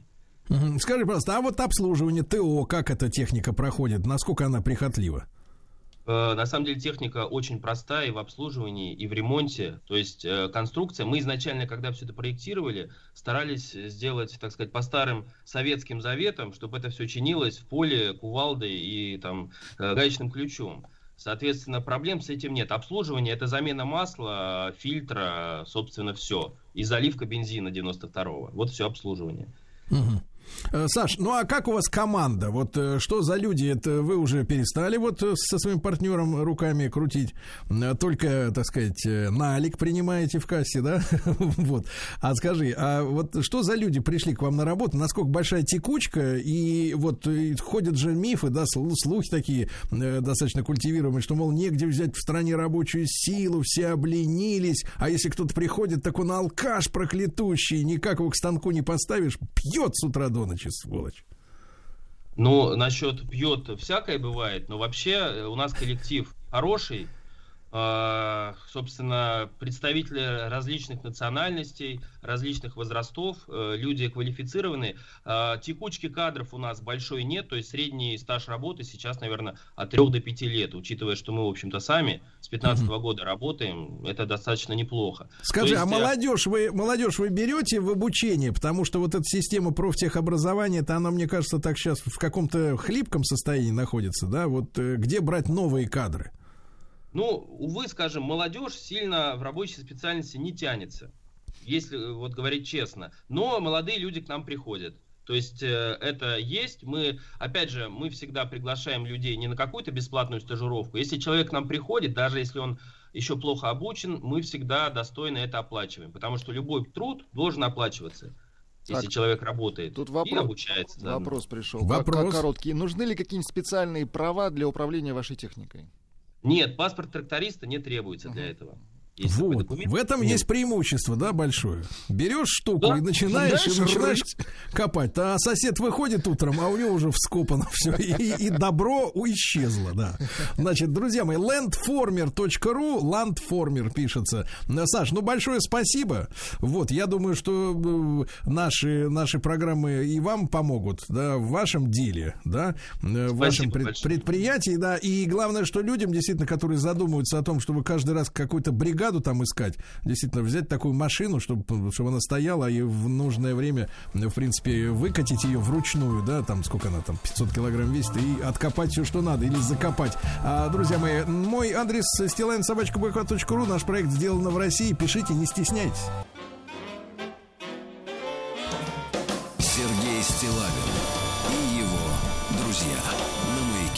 Товарищи дорогие, сегодня день рождения у Эрика Клаптона, как его э, э, иногда называют. Э, человек, ну, известен хотя бы тем, ну, так, для общественности, что увел любимую женщину у Джорджа Харрисона из Битлз. Ну, бывает такое. Вот. Правда, мучил ее, когда в запой уходил. Угу. Но ведь искусство это не передает. Но а, искус... Да, в искусстве осталась только любовь.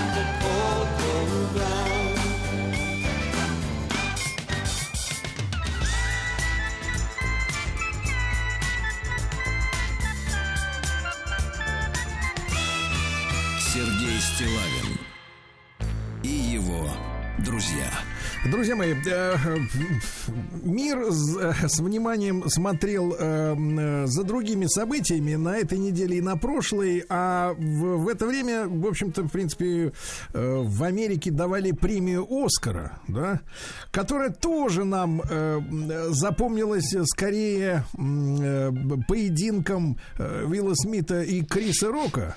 Вот, граждане разошлись в оценке событий, некоторые говорят, что это кинотрюк, не было э, слышно хруста костей черепа. А, или типа вылета... инсценировка. Да, инсценировка. Другие говорят, да нет, правильно, вмазал. Угу. И вот и как-то вот за этим скандалом, таким, в общем-то, киношным, говорят, что церемония теряет свою популярность, поэтому нужно было что-то такое яркое, острое, привлекающее внимание.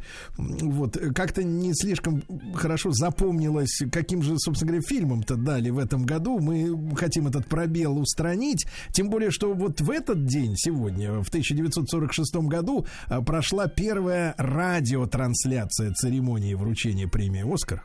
Вот. Mm-hmm. Телевидение тогда еще не было так широко распространено, но вот э, в, в масс-медиа Оскар проник именно сегодня в 46 году. С нами Андрей Михайлович Дементьев, э, киновид, кинокритик. Андрей Михайлович, доброе утро. Да. Здравствуйте.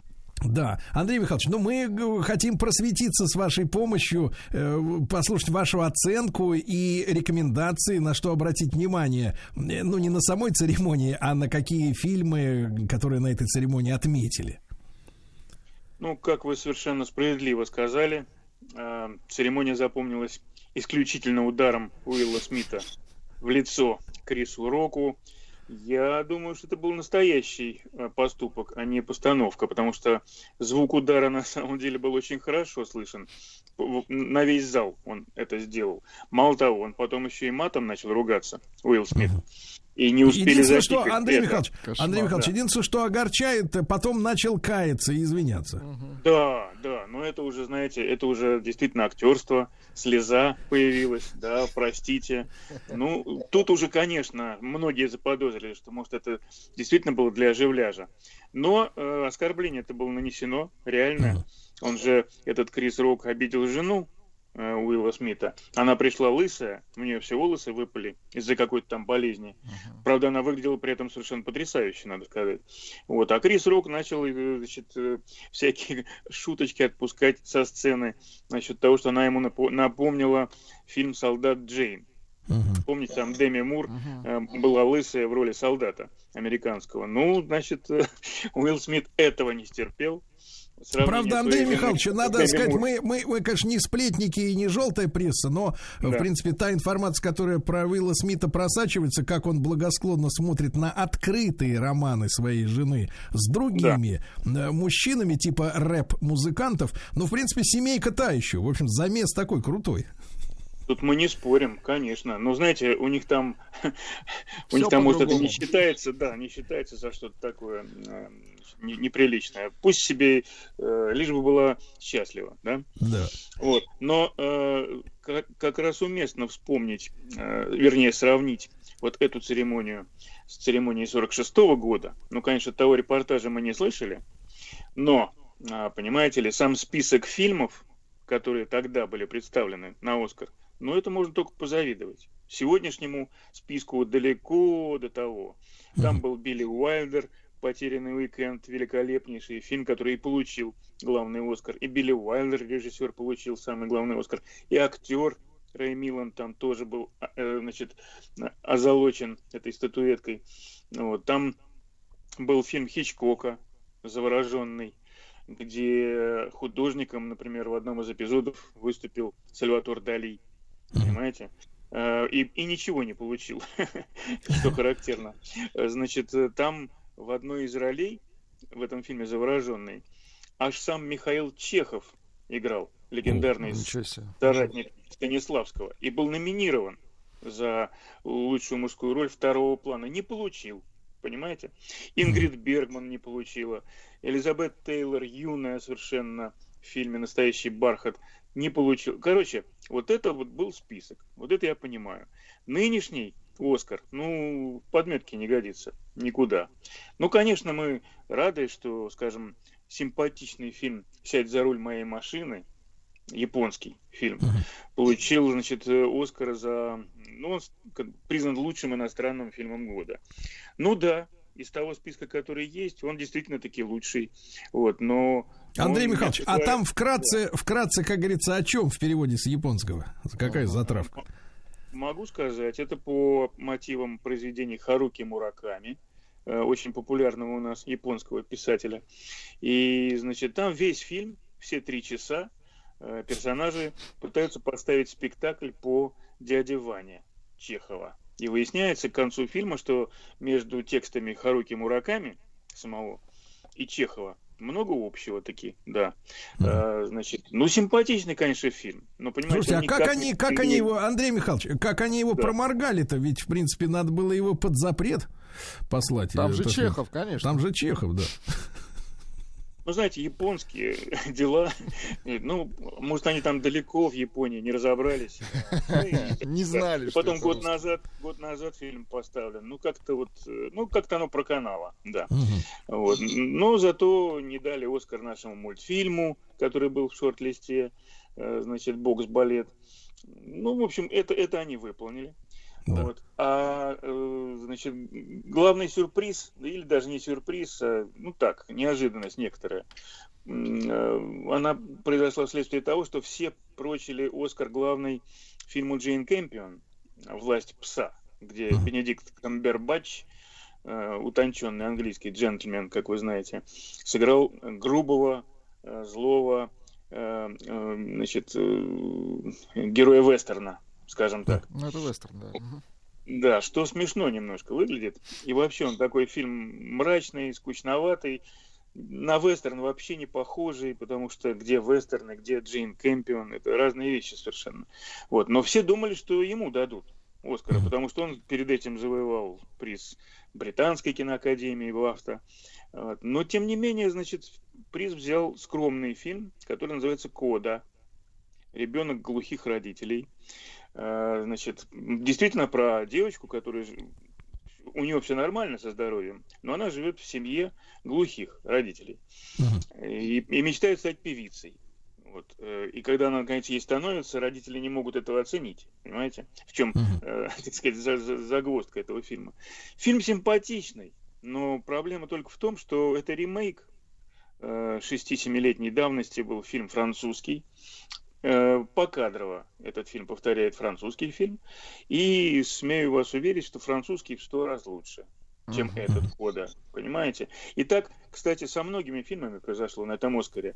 Вот Андрей Михайлович, а такой вопрос сразу, сразу, так сказать, ремарка. А почему, э, почему э, американский зритель, мы же понимаем, что это все-таки национальная премия, да, хотя они, конечно, бьют себя в грудь и говорят, что это глобальная история. Почему э, американцам так трудно смотреть оригинальные фильмы? Зачем они все время переделывают какие-то успешные работы под себя? Вот в чем нюанс такой тонкий? Что им мешает насладиться оригиналом? Дубляж? Вы понимаете, э, им вообще все мешает насладиться оригиналом. Оригиналом они, они не любят наслаждаться. Вот, вот, вот пример Спилберга в этом, в этом году. Он сделал вестсайскую историю. Слушайте, но была ведь великолепная вестсайская история в 60-х годах, в самом да. начале. Она была тоже осыпана, кстати, Оскарами, а этот не получил ничего. Ну, там какие-то маленькие получил награды, но это не считается. Э, значит, зачем Спилберг взял и переделал великую вот ту вестсайдскую историю? Ну, наверное, в детстве его ушибла та вестсайдская история. И он решил, я теперь взрослый, я могу, да, и сделаю себе сам вот свою версальскую историю. Ну, пожалуйста, получила эта картина э, премию за лучшую женскую роль второго плана. Э, значит, э, это вот Кода, тоже ремейк, значит. Ну, понимаете, все в ремейках. Они, как бы сказать, короткая память у них, я бы так сказал. Они не помнят, что было вчера, что было месяц назад, а вот тем более лет 5-10 назад. Нужно все время переделывать что-то под сегодняшний день. Это очень характерно для вообще американской культуры. Вот, я бы так сказал. Ну, такой вот, вот такой резон в этом есть. Ага. Если хорошо, хорошо. Андрей Михайлович, а что касается все-таки Дюны, да? У нас э, какая произошла история? Старички, э, которые, ну, не будем тянуть одеяло на себя, э, кричать, что, мол, мы выросли на Тарковском, угу. вот, но, тем не менее, старички, привыкшие к советскому киноязыку, неспешному, да, что можно спокойно рассмотреть в кадре э, все детали, насладиться, Кайфануть, да. Можно, можно, да, да, можно да. в конце концов выйти из комнаты, налить чашку чая, вернуться и остаться еще в сцене в этой, да. Вот так вот. Получить действительно от кино удовольствие, присутствие, да, тебя в нем и его в тебе, как бы все взаимно проникновение. Молодняк, конечно, стучит копытами, говорит, да что это за нудятина, да куда это годится, как затянули. Вот. Ваша оценка и вот многократность Оскаров этому фильму? Ну, во-первых, это тоже ремейк, как мы понимаем. Была же ведь Дюна знаменитая Дэвида Линча, не кого-нибудь, а, да и с участием не кого-нибудь, а Стинга в одной из ролей. То есть э, фильм был ужасный. Э, Дэвид Линч его ненавидел сам и до сих пор, наверное, ненавидит, я полагаю. Э, вот. Но, видите ли, вот эту новую Дюну я лично досмотрел с огромным трудом. И сравнивать его с каким-нибудь Тарковским, ну, я бы не стал. У меня бы язык не повернулся. Это, ну, холодным носом. Великолепный режиссер Дани Вильнев, в прошлом великолепный просто вот взял и сделал высокотехничную, технологичную вот эту экранизацию с этими червями, значит, которые... Близко к тексту, или, да. Да, которые получили какой-то там технический приз, технический Оскар. Лучшие черви Америки, скажем так. Вот, но, понимаете, смешно это все всерьез рассматривать. Это э, э, с чем сравнить-то? Вот с Солярисом, что ли? Да ладно. С Кубриком космической Одиссеи. Да ладно, это, это невозможно сравнивать. Это все очень, э, как сказать, ну, на порядок ниже, чем эти же режиссеры могли бы поставить. Все поставили э, ниже своих возможностей в этом списке. Вот я бы так оценил. А в, чем, а в чем проблема? Как вы думаете, почему они, они же не, не хотят дотягиваться? В чем была задача снять такой фильм, который вы с трудом досмотрели? Значит, э, в целом, проблема нынешнего кинематографа, она заключается в одном слое – политкорректность. А-а-а. Это то, что я ненавижу вот всей душой. Я, я вижу уже, как она побеждает нынешнее кино. Кино становится неинтересным. Когда вы знаете заранее, сколько там в этом фильме должно быть э, геев, значит, лесбиянок, феминисток, женщин просто, мужчин просто, сколько у них должно быть реплик поровну, э, значит, какими они болезнями должны болеть. Вот глухие люди. Вот интересно, да? Э, про глухих мы еще не делали кино. Вы, кстати, Давайте Андрей Михайлович, дадим... маленькая ремарка. Роди, родился, родилась еще сентенция. Давайте говорить так. Прокси-люди. Прокси. Да, да, конечно, конечно. VPN. VPN человек. Да, да, да, VPN человек. Понимаете, вот этот вот э, власть пса, например, Джейн Кэмпион. Почему многие прочили э, этому фильму Оскар? Потому что там есть гомосексуальная тема, к примеру. А это как бы обязательно. Если вы э, хотите получить Оскар, ну, вы должны туда вставить определенный набор требований есть к фильму, который как бы как полагается, должен получить Оскар. Вот, например, гомосексуальная тема. Но все-таки сегодня победили глухие люди – мы должны теперь э, им сочувствовать, понимаете? У нас на повестке дня вот такая тема сегодня. Но это э, понижает уровень кинематографа в целом. Э, становится неинтересным его смотреть. Э, мне лично, я уже по себе сужу, что я думаю, ну, ну зачем? Я все эти фильмы видел, кстати, уже. Они в торрентах и вообще в интернете выложены. Можно их посмотреть в любой момент. Но стоит ли их смотреть? Черт его знает. Вот сегодня уже такие крамольные мысли лично в мою э, значит, э, киновическую голову забредают. Я думаю, что если бы я сегодня выбирал бы путь э, жизненный свой, я бы не выбрал кино. Оно вообще становится малоинтересным на фоне, и, извините, тех событий, которые в мире происходят сегодня, да. Любой выпуск новостей – Э, интереснее смотреть, чем какого-нибудь там э, лауреата Оскара. Ну, да, ну, так, любой нам... полутораминутный видосик в телеге да, сейчас да, э, захватывает. Да, конечно, да. конечно. Ну, согласитесь, это же, это же намного злободневнее. И, и что нам сообщает э, расклад вот этих оскаровских лауреатов о жизни кругом? Да ничего. Совершенно. Э, что этот лауреат получил приз Оскар или этот, да какая нам разница, понимаете? Сейчас у нас другие проблемы э, стоят перед нами всеми. Андрей вот. Михайлович, что, а вопрос, да. вопрос, поскольку вы, мы начали сегодня с 46-го года, да, то вот эта вот ретроспектива, да. вкратце, а в како, какой год, с вашей точки зрения, стал переломным вот на, так сказать, э, в том смысле, что кино стало покрываться плесенью вот этой? Когда закончилось кино? Года 4-5 назад. Вот так я бы сказал. Когда пошли все эти, э, как же он назывался, уже понимаете, вот, вот лауреат Оскара, да, а не вспомнишь его название э, сегодня уже. Это фильм про негри- негритянского мальчика, так. который страдает от того, что он осознает свою гомосексуальность. Mm. Понимаете? Вот, э, ну, а то, что он негритянский, он не осознает? Осознает и это. Там все вместе. Это еще давит сильнее, наверное, да? Да, да, да. Там просто не жалеют красок. uh И, значит, думаешь, господи, уже смотришь этот фильм и уже понимаешь, что ты его забудешь, как только он закончится. И его невозможно. Вот, вот 4-5 лет назад. С тех пор в каждом лауреате Оскара обязательно есть вот эта гомосексуальная тема, это непременно, uh в том или в ином виде. Вот. Ну, а также, э, вот читаешь, например, а, прошлогоднюю критику, вот когда вышел фильм Тарантино, однажды в Голливуде. Uh-huh. Я почитал, что о нем говорят, еще не видя фильма. Любопытно было, что ж там такое. Uh-huh. И я понял, что вся критика зарубежная этого фильма, заклю... вся, все авторы об этом написали, заключается в том, что там, во-первых, э, очень мало женских персонажей э, в сравнении с мужскими персонажами. Понимаете? Это претензия место, серьезная. Да, Брэд Питт и, значит, Леонардо Ди Каприо с Аль Пачино. Вот. И у женщин там очень мало реплик. Ну, слушайте, это что? Это, это, это, это что за критерий? А потом три крупнейших фестиваля, Канский, Венецианский и Берлинский, заключили договор два года назад. Я не знаю, в курсе ли вы так. об этом. Э, так. Договор о том, сколько э, мужских и сколько женских фильмов должно быть в конкурсе. А что является критерием мужского и женского фильма? Это ну, по, вот как мужчина узнать? Поставил, мужчина а. поставил или женщина поставила, а. понимаете? Или, или вот. VPN человек поставил, да? Или универсал. Ну, сейчас уже, да, лучше трансгендер, конечно. Я думаю, это идеал просто.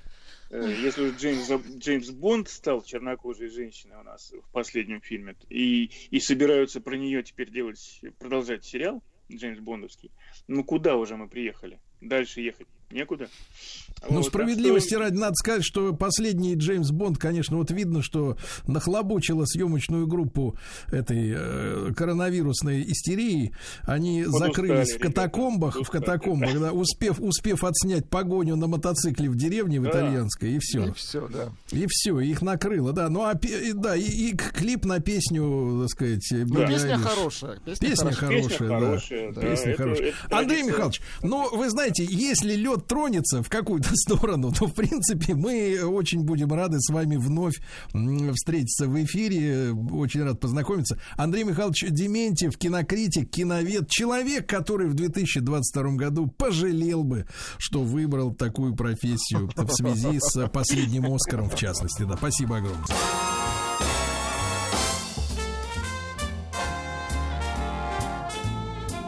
Сергей Стилавин и его друзья.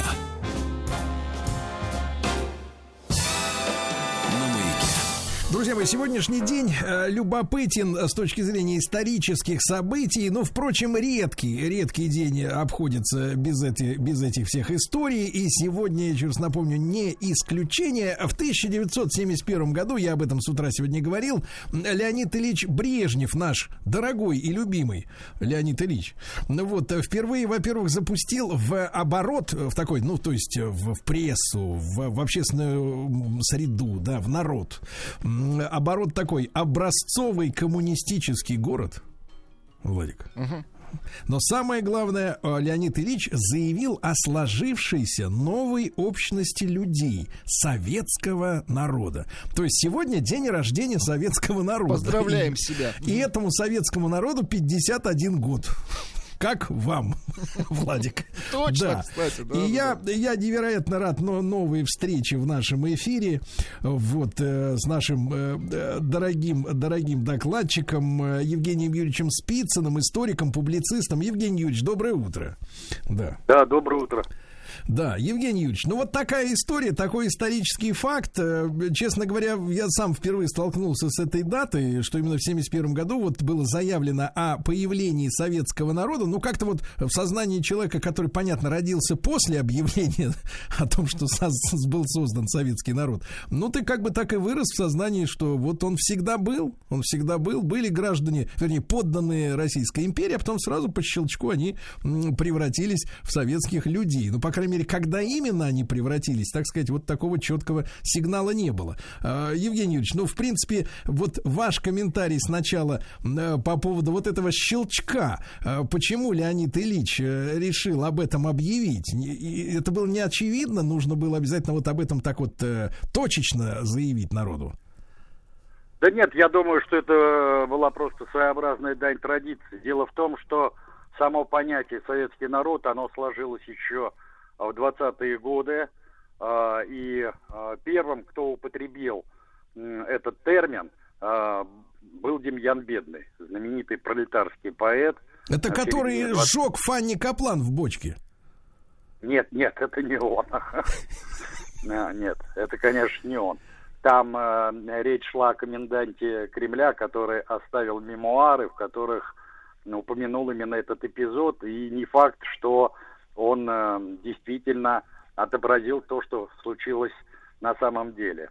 Mm-hmm. Вполне возможно, что это были фантазии э, коменданта Кремля. Mm-hmm. То, что касается вашего вопроса, то на самом деле еще за 10 лет до 24-го партийного съезда э, на 22-м партийном съезде, когда принималась новая третья программа партии, то Хрущев в своем докладе э, прямо заявил о том, что в Советском Союзе сложилась новая историческая общность людей различных национальностей, которые имеют общие характерные черты советский народ. А потом уже а, во всех энциклопедиях советских было сказано о том, что советский народ это историческая, социальная и интернациональная.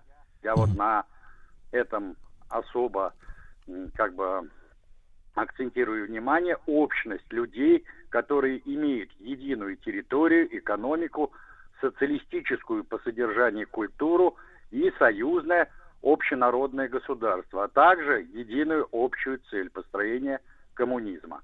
То есть вот э, речь шла о том, что вот эта единая общность советский народ, она сложилась в результате построения социализма, в результате а, интернационального единства всех народов Советского Союза, что позволяет а, заявить о том, что вот впервые в мире сложилась такая неэтническая общность советский народ.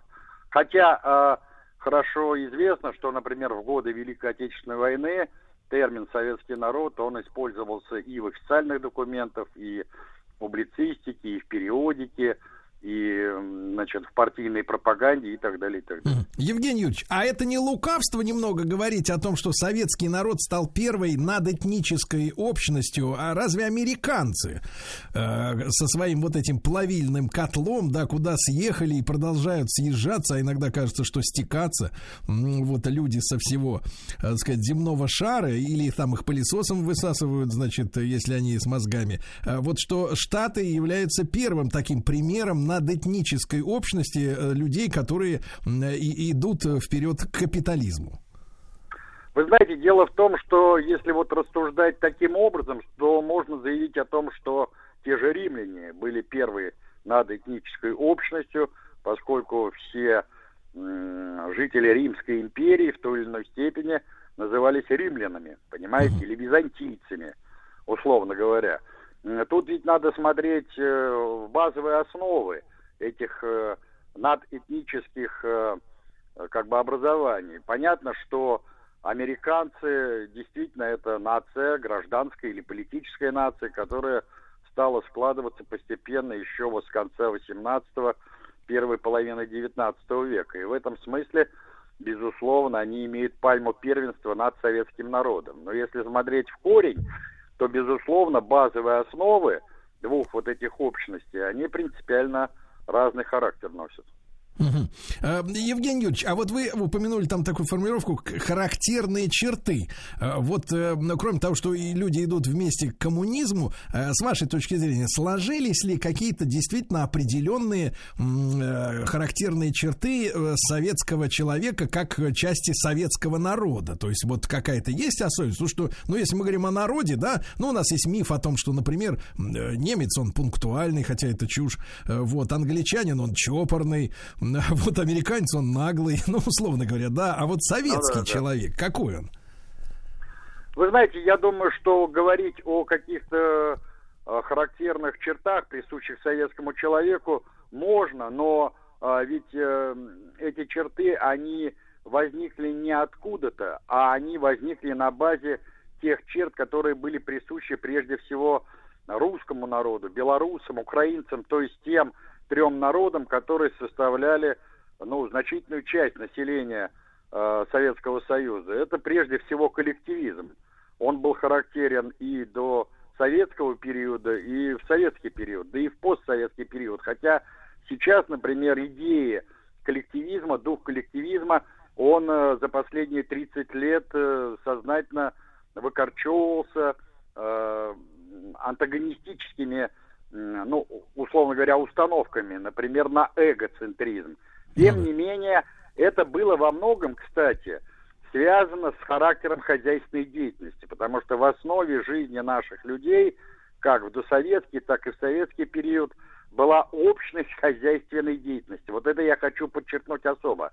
То есть территориальная соседская община, она не просто представляла собой жителей какой-то территории, которые соединены были только соседскими приятельскими отношениями, а тем, что эта община сообща участвовала в хозяйственной деятельности, то есть в распашке земли, сборе урожая, в других сельхозработах и так далее.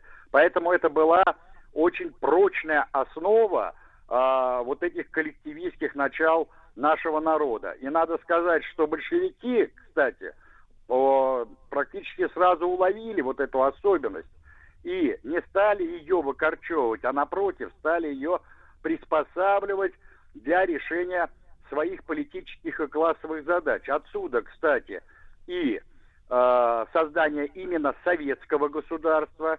Ведь Ленин долго размышлял, что нам надо строить после победы революции, после прихода большевиков к власти. И в своей знаменитой работе «Государство и революция» он, размышляя на эту тему, и сказал, что для нас возврат к парламентаризму был бы шагом назад, что мы при помощи советов не только придем к власти, но и будем строить государство пролетарской революции на базе органов советской власти. Отсюда и название нашего государства «Союз Советских Социалистических Республик». Отсюда и в Конституции и 24, и 36, и 77 годов было написано, что Советы – составляет основу государственного строя. Причем, обратите внимание, что органы советской власти строились снизу доверху. То есть это была довольно стройная и жесткая вертикаль органов советской власти, начиная с поселкового совета и кончая Верховным Советом СССР. А базой для этого как раз и являлись вот те коллективистские начала. Дальше, коллективизация.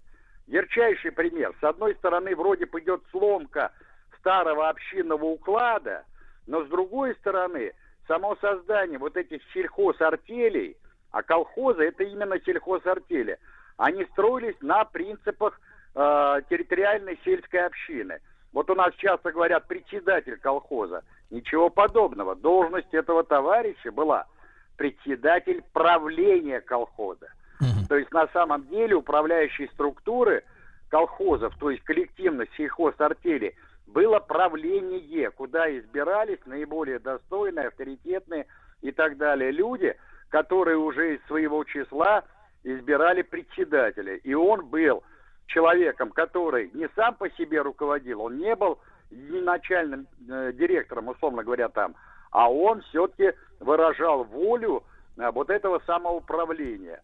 Так что вот эти вот начала коллективистские, они были э, впитаны с молоком матерью, что ли, э, в саму э, плоть и в саму жизнь советского народа. Друзья мои, Евгений Юрьевич Спицын, историк и публицист с нами, а после короткой рекламы э, хочу, чтобы Евгений Юрьевич прокомментировал появившееся в последнее время сообщение о том, что, ну, мысли людей, которые на эту тему, так сказать, разглагольствуют, э, что советский человек на самом деле родился только, по большому счету, в Центральной Европе, а, в европейской части страны, а на национальных окраинах он так и не родился. Вот интересный вопрос. Друзья мои, так, с нами сегодня Евгений Юрьевич Спицын, историк и публицист, э, а в 71 году году в этот день Леонид Ильич Брежнев, э, ну, как оказывается, не в первый раз, но людям свойственно э, подрастать новым, им надо напоминать, и а некоторые забывают, напомнил о том, что сложилась новая историческая общность советский народ. И вот в последнее время, когда люди пытаются объяснить, э, что происходило ну, на окраинах Советской империи, да, ну, на Украине, Прибалтика и так далее, что, в принципе, в советского человека поверили, ну, условно говоря, население Центральной Европы, РСФСР. Да, вот, то есть мы выросли выросли с, с ощущением, да, мы советские люди, мы, конечно, и русские, или, например, и татары, там еще кто-то, но мы советские люди, мы, так сказать, да, все одинаково шутим, одинаково смеемся. А, а вот до окраин, где очень сильны национальные именно какие-то корни, традиции, вот это, так сказать, государственное устройство, хотя бы даже по пунктирным линиям, там вот советских людей не, не, не появилось. Как вы это воспринимаете, Евгений Юрьевич? Ну, вы знаете, я здесь с вами бы не согласился. Дело в том, что когда мы говорим о периферии вообще, то вне зависимости от э, социально-экономической формации, независимости от политического строя или политического режима, периферия, особенно дальняя, она всегда будет по отношению к центру вести себя, ну, несколько сепаратистски и искать э, отличия и винить, например, в своих бедах или в своих э, невзгодах – именно центральное правительство. Отсюда у нас особая нелюбовь жителей всех регионов, особенно Сибири, Дальнего Востока к Москве. Понимаете, это исторически сложилось не потому, что это происходит именно сейчас, а потому что это было всегда и будет всегда. К этому надо просто привыкнуть. Они при этом забывают сказать, что значительная часть, например, современной Москвы это не коренные москвичи, которых тут осталось, кот наплакал, а именно выходцы из этих регионов, особенно из Сибири и Дальнего Востока. Понимаете? И тут надо еще важное обстоятельство иметь следующее, что носителем вообще национального духа, такого узкого, что ли, корпоративного духа, является прежде всего национальная интеллигенция. А, главным образом научная и творческая. Вот если говорить об этой прослойке всех народов Советского Союза, то действительно – и среди прибалтийских народов, и среди украинского народа, закавказских народов или среднеазиатских народов существовала определенная прослойка этой интеллигенции, которая ставила этнический и национальный дух того или иного народа выше всех остальных.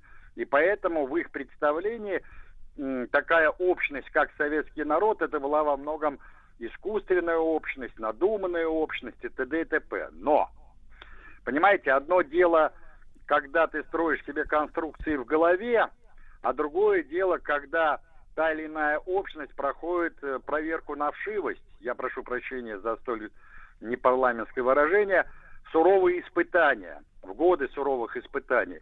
Вот Великая Отечественная война стала самым ярчайшим доказательством того, что действительно в годы советской власти еще до войны сложилась такая великую общность, как советский народ. Потому что русские, украинцы, грузины, узбеки, татары, киргизы, евреи сражались бок о бок против общего врага, против германского нацизма и его военных сателлитов.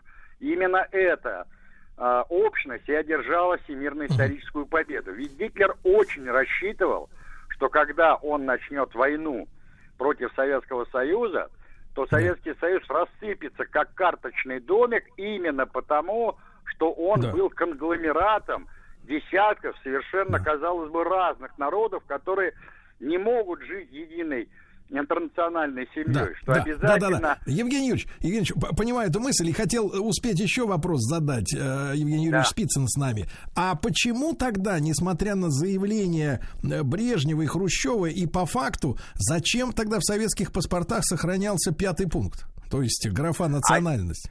Вот это очень хороший вопрос, спасибо вам а, за него огромное. Дело в том, что а, а, как бы национальная и а, интернациональная политика советского государства была направлена не на унификацию, а на расцвет национальных культур в рамках общесоветской культуры, которые дополняли и обогащали друг друга.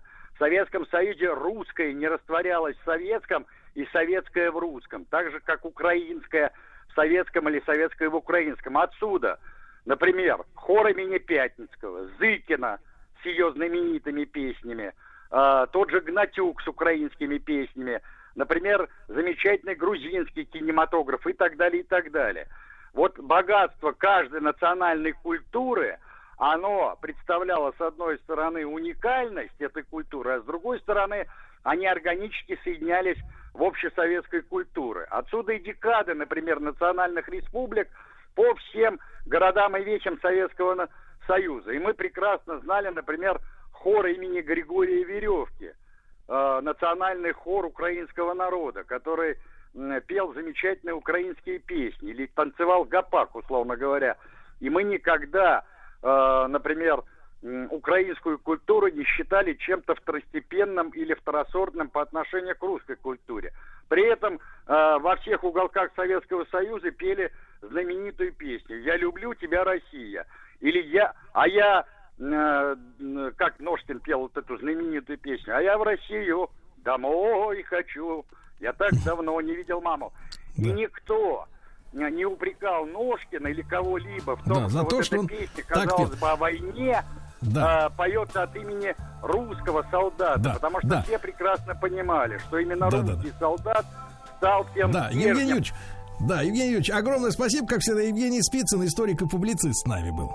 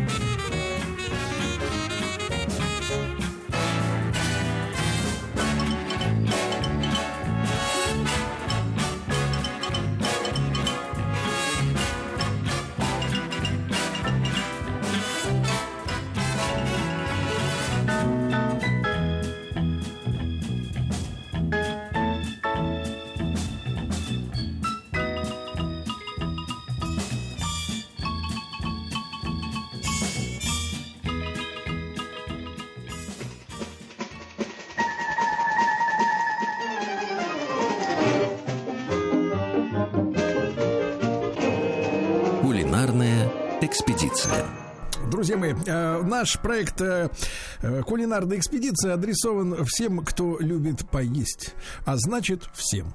Да. Вот, в той или иной степени, конечно же, да. И я сегодня рад вновь приветствовать в нашем эфире Игоря Шейна, председателя Красноярского винного клуба, гастроархеолога, публициста, ресторанного критика. Игорь, доброе утро, добрый день. Да. Добрый день. Добрый день. И мы сегодня с Игорем поговорим о самом сложном блюде русской кухни. Вот, честно говоря, даже как-то вот в, загадках теряюсь. Э, Игорь, о чем идет речь? Речь идет, естественно, о супе. Суп – это самое сложное блюдо русской кухни. кухни. Самое, я бы сказал, физиологичное. Когда матушка меня всегда в детстве провожала в экспедиции, она мне говорила, не забывай есть суп. Суп еще раз, самое физиологичное блюдо. Но, к сожалению, мы его в последнее время не умеем готовить. Он у нас может быть даже невкусным. И поэтому дети не любят есть суп, потому что он невкусный. А почему? Да. Игорь, тут э, вот, вот ведь какой, вот какой момент. Э, я как-то столкнулся с необычным э, мнением. Я тоже с детства привык есть суп. Да, ну, ну у нас принято говорить, щи это не суп, борщ это не суп. Ну, суп это для меня общее название, да, для всего того, что является первым блюдом. Для Но... меня тоже. Да, да, да. Но, а, значит, встретился с таким мнением, оно меня даже в какой-то степени шокировало. Разговаривал, значит, с адептом здорового питания. И я, я говорю, ну а вот супчик там для пищеварения, он такой поморщился, товарищ, и говорит, ну что вы, Сергей Валерьевич, ну это же отвар трупа, вот, или что-то такое, мертвечина, я так тоже как-то начал сразу поеживаться, думаю, господи, э, наверное, тоже что-то плохое, вот, зачем, говорит, это есть, то есть вот это из молодого поколения был товарищ, у них какие-то вот интересные такие э, предубеждения вот такого какого-то новые какие-то веяния о так называемом правильном питании, питания и странно вот как-то смещены ориентиры. Не замечали? Я замечал, конечно, очень много, все, все говорят о всяких диетах, но а, дело в том, что любая человеческая адаптивность, э, э, что называется, устойчивость к жизни, да, она основывается на разнообразии. А любая диета, э, любое веганство и так далее, это как раз ограничение, это как раз объединение своей диеты – значит, э, ты становишься менее адаптивным. Во всех диетах единственное плюс это то, что ты начинаешь за собой следить, а во всем остальном она вредна. Угу. Игорь, а, а что ну касается, что касается вот невкусного супа, да, а, может быть, мы э, вот как бы поможем людям понять, э, ну, помимо того, что, например, у нас сейчас э, происходит массовый отказ, ну, происходил до известных событий, по крайней мере, массовый отказ от желания готовить дома. Я не, не устаю повторять феноменальные шокирующие цифры, что на минувший Новый год 25% нашего населения сказало, что она не хочет стричь оливье и, за, и делать шубу, они будут заказывать готовую еду. С точки зрения, конечно, кухни для России это позор, и это какая-то вот такая черта, вот какая-то безысходности, честно говоря. Но, но почему они вот варят невкусный суп, как, от которой отказываются есть дети? В чем ошибка? А ошибка очень проста. Ну, прежде всего, конечно, это лежит на основе лени, а с другой стороны, они не знают принципов приготовления супа. То есть там есть несколько основных принципов приготовления русского супа. А, прежде всего, это, конечно же, любой суп варится не на воде. Не на так. воде. Если это, например, уха, это смесь э, рассола огуречного и вина белого. Если вообще рыба очень любит белое вино, и поэтому в любой э, суп, где есть рыба, уха это или просто рыбный суп, туда нужно обязательно добавлять долю, долю белого вина. Если это, а, а, будем так говорить, соль, селянка, то это тоже рассол. А, он варится вообще на рассоле. Селянка, солянка, добавлением огурцов там, и каких-то других ингредиентов масса. Вот. А дальше мы не знаем, что такое бланжирить, обланжирить. То есть, например, мы варим классические щи а, из грудинки а, говяжьей. И чем старше корова, тем вкуснее будет навар. А, но мы не бланжирим, и поэтому у нас суп всегда пахнет скотским ароматом, отдает скотским запахом. А если мы его обланжирим, то он будет нейтральным. А, Игорь, а как, это, а как это обланжирить? Это вот что такое? Обланжирить ну вот смотрите, мы э, есть в русском в, в русской гастрономии два понятия: бланжирить и обланжирить. Бланжирить это мы заливаем продукт, кусок мяса, условно говоря, да, э, холодной водой, доводим его до кипения, а потом резко переносим в холодную воду и на дуршлаг. А обланжирить это мы заливаем кипятком и сразу же, когда оно побелеет сверху, переносим в, э, в, на дуршлаг в холодную воду. И таким образом мы делаем а, то, что этот суп а, станет а, правильно пахнуть. Во-вторых, мы можем это мясо очень долго варить. Например, для приготовления суточных щей его надо мясо варить, грудинку, 4,5 э, часа. А если его не обланжирить, то это превратится в вату и так далее. То есть мы используем в супе э, всегда картошку, а картошка всегда Э, делает неправильный тон супа. То есть русский суп готовится без картофеля.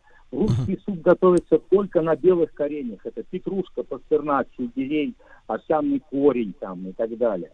То есть чем э, суп, почему он такой сложный, да, потому что в нем очень много ингредиентов. Вот представьте себе, да, мы э, делаем э, какой-то мя- кусок мяса жарим, да, да, понятно, что он имеет вкус. Но там всего, что называется, 2-3 ингредиента. Перчик, соль и мясо. Больше ингредиентов нет. Ну как а, капель может напомнить о первом концерте Чайковского фортепиано с оркестром? А суп, пожалуйста. Из супа можно сделать первый концерт Чайковского. Понимаете, чем больше ингредиентов, тем сложнее, тем интереснее э, гастрономический объект перед нами. И вот суп это единственный, можно сказать, э, позиция, когда дает вот такую симфонию большую. Ну, если ты его готовишь. А если ты ленишься и заказываешь это все в ресторане, ну, стоит пожалеть таких людей. Игорь, ну э, я не раз с этим сталкивался с, с таким подобным э, описанием, да, вот нашей национальной кухни, и я понимаю, что мы, к сожалению, э, обречены на то, что вот конкуренцию фастфуду ни в какой форме там какого угодно там патриотичного, скажем так, шеф-повара не поставить во главе, например, какой-то сети быстрого питания, ничего не получится, ну потому что в, в принципе не может получиться из-за сроков приготовления и качества приготовления, правильно, блюд? Ну, здесь и да, и нет, но с другой стороны стоит попробовать хоть кому, хоть хозяйке, хоть хозяину, вот, условно говоря, хоть раз в жизни приготовить суточные щи, и все. И ты на них настолько западешь, что ты без них жить не сможешь. Если у вас в доме будет круг замороженный суточный щей порционный, да, вы будете есть его и утром на завтрак, и в обед, и э, на ужин. Это одно из единственных, наверное, вот там два-три можно такие блюда назвать, которые вообще никогда не приедаются. Это так, так, так. Игорь, а мы можем сейчас, э, вы как особенно гастроархеолог, можем. который можем выдать людям э, секрет их будущего счастья? Можем пожалуйста, ростить будущего счастья. Вы идете на базар и покупаете а, грудину, грудинку от коровы. Чем старше корова, ни, ни в коем случае не телятину, тем будет вкуснее э, щи. Вы так. покупаете грудинку, приходите домой и разрезаете ее пополам.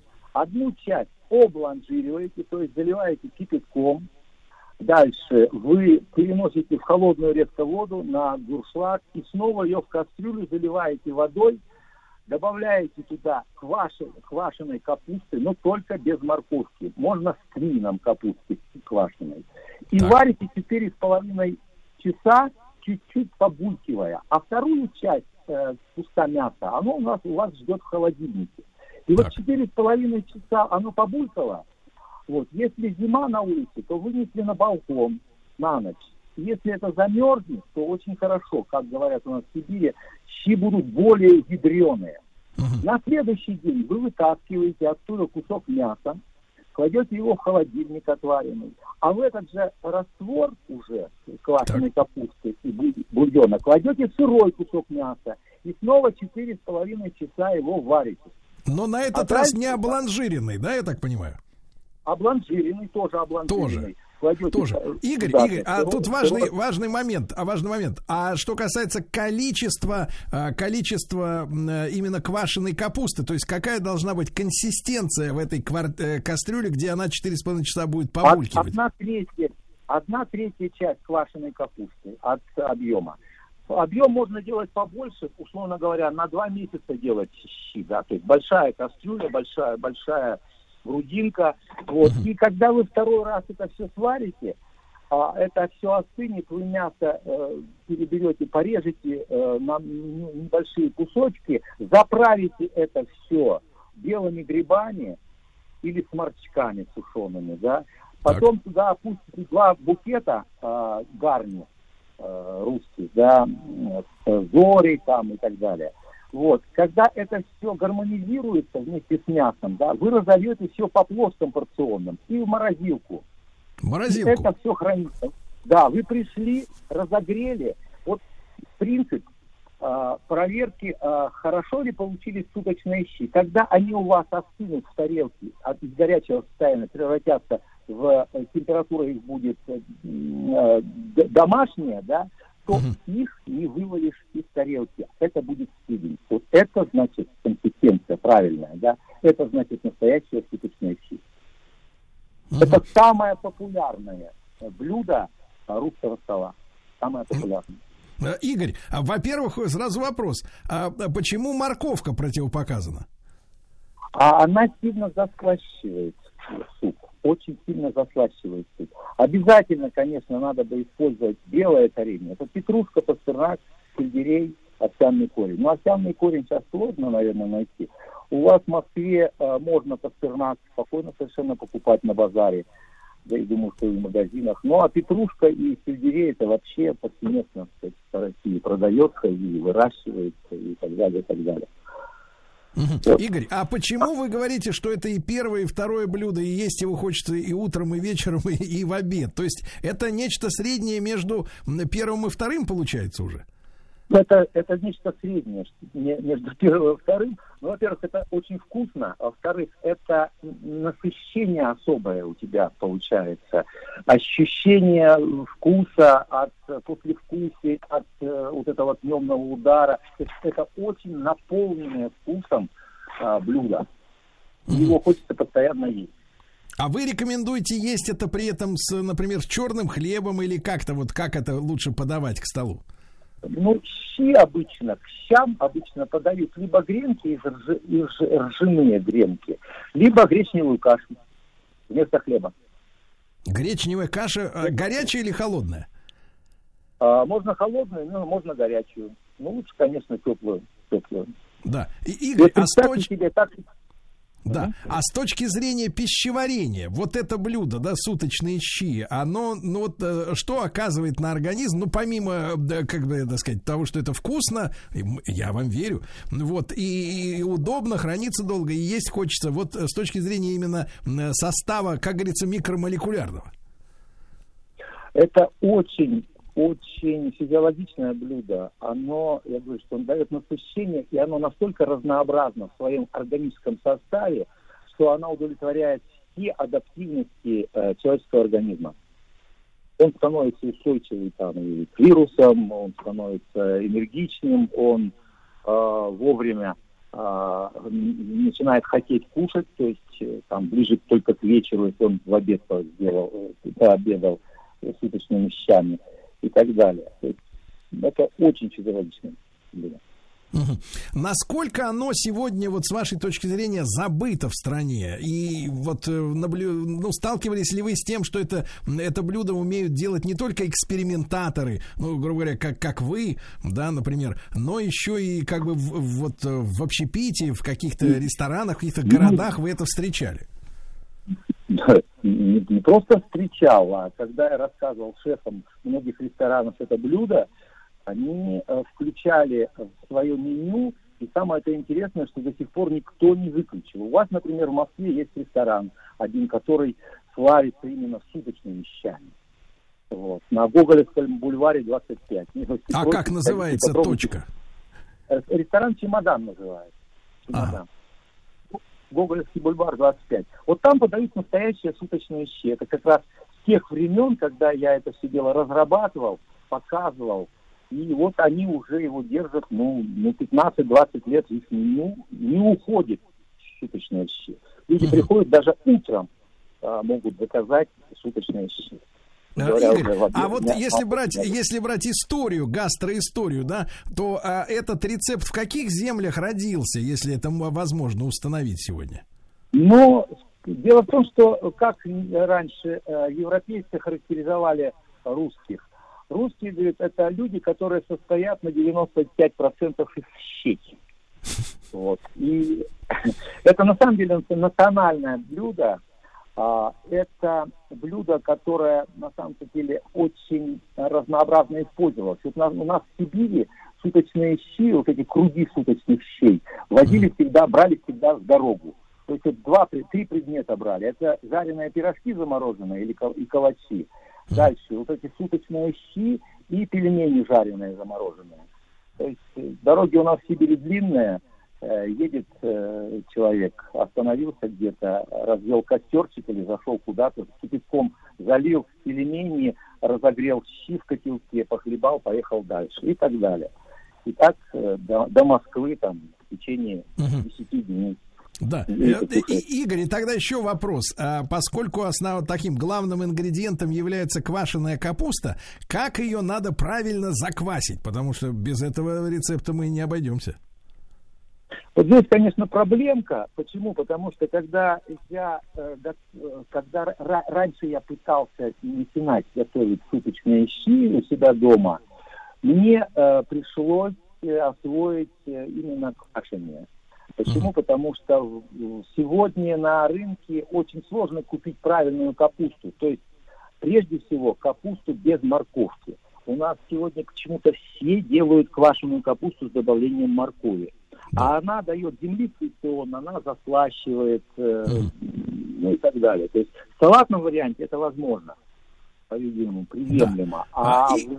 Игорь, правильно надо брать все-таки уже, э, так сказать, э, правильно я понимаю, что нельзя брать свежую молодую капусту, она должна быть уже такой, э, так сказать, в возрасте, условно говоря. Ну, если вы берете э, свежую молодую капусту, она, во-первых, не выдержит такого варения э, ну, да. двухкратного, да, долгого варения. То есть, если вы используете э, свежую капусту, то это, эти щи будут называться русскими, или второе у них название есть, ленивые щи. Угу. Вот. Суточная как раз и квашеная капуста, она очень долго выдерживает высокие температуры, то есть ну, под, под 100 градусов. Понимаю. А, Игорь, Игорь, вот при квашении, не, не очень много у нас времени, при квашении мы используем только соль или вот что надо сделать, чтобы она заквасилась правильно, если коротко? Ну, во-первых, использовать лунный календарь обязательно. А, второе, а, конечно, использовать каменную соль да. А, лучше, ну, я не знаю, лучше, лучше просто каменную соль. Каменную соль, да. Не, не иодированную. Угу. И тмин. тмин. И тмин. Больше ничего не надо. Сколько она должна быть выдержана вот перед тем, как из нее можно будет делать суп? Хорошая ядреная щи, ну, смотря какая температура, лучше, конечно, ниже, чем э, комнатная. Да. Сколько? Сколько дней? Ниже, да? Ну, можно даже 10 10 дней. 10 дней. Друзья мои, ну, я, я думаю, что мы сегодня заразили этой идеей наших слушателей. Игорь Шейн, председатель Красноярского винного клуба, гастроархеолог, публицист, ресторанный критик. Спасибо ему огромное.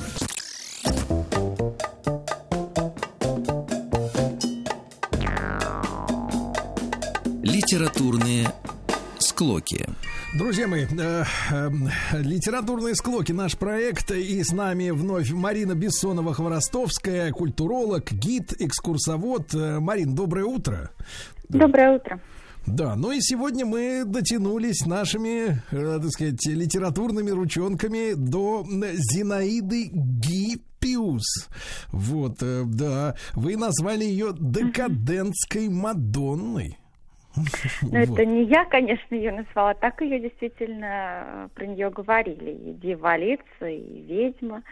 Лев Троцкий как-то перечисляя, сказал о ней, я вообще-то не верю там ни в колдунов, ни в магов. Потом сделал паузу, хотя в ведьм я верю, вспомнил Зинаиду Гиппиус.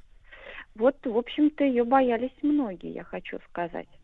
Угу. Марин, а я вот э, разглядываю, так сказать, чтобы освежить э, образ угу. Э, ее фотографий, потому что тогда да, уже да. дагерротипов было немало сделано, да. И, ну, честно говоря, ну, видимо, фотография все-таки не передает чего-то такого, чтобы откликнулось в душе на ваши слова о том, что она ведьма или еще что-то, так сказать, потустороннее. Угу. Ну, такая женщина, ну, с волосами, ну, пышными, рыжими волосами, зеленые глаза огромные. Она была очень привлекательной на самом деле женщиной, но говорила о себе, что телом я похожа действительно на женщину, а внутри меня мужчина. И вот да эти две стихии борются. Какая из них победит, я не знаю. Ведь Динаида Гиппиус, она вообще выпускала свои стихи под мужским сначала э, фамилией, псевдонимом, как Антон Крайний. И если вы увидите портрет Лев Бакс Динаиды Гиппиус, где она в мужском костюме, она экспериментировала, она ходила э, значит, мужском костюме, она эпатировала этим самым публику.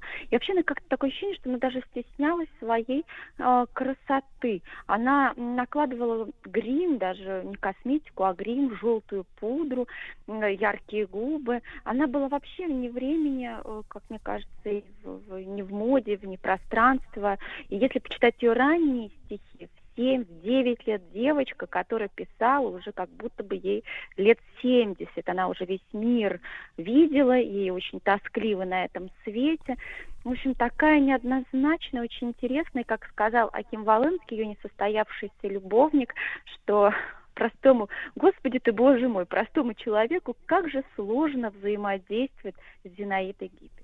Угу. Э, ну, я так собираюсь с мыслями. Ну, наверное, в наше-то время было бы попроще, да? Сегодня-то, в принципе, каких только, каких только чудовищ-то не, не встретишь, и все нормальные через одного. А, ну, знаете, Николай Бердяев про нее говорил, что человек-то она была ну, как бы хорош. Можно мне было рассмотреть что-то такое человеческое, действительно интересное. Но вот, вот как-то как будто действительно боролись две стихии. Она была звездой такого культурного небосклона Серебряного века. Я думаю, таких очень мало э, людей. Сейчас мы, в общем-то, видим, как правило, фриков, а не талантливых людей зачастую. Она была талантлива. Угу. Хорошо. Марин, ну а чем она, в общем-то, как, как говорится, непосредственно в жизни занималась? Давайте, может быть, так сказать, не, немножко о ее биографии, да, чтобы потом перейти уже к амурным а, а, ну, делам. А, ну, она, конечно, поэт, литературный критик, писатель. Писала она стихов не так много, например, как там Марина Светаева или Ахматова, но они были достаточно такими сильными. Ну и прежде всего она была женой э, Мережковского, э, религиозно-философского мыслителя, писателя. Они жили в белом браке, ну то есть это без э, интимной Э, жизни, вот спали в разных э, комнатах. Ну, в общем-то, сказать, в этом есть какой-то даже секрет семейной жизни. Они прожили вместе бок вот так 53 года практически.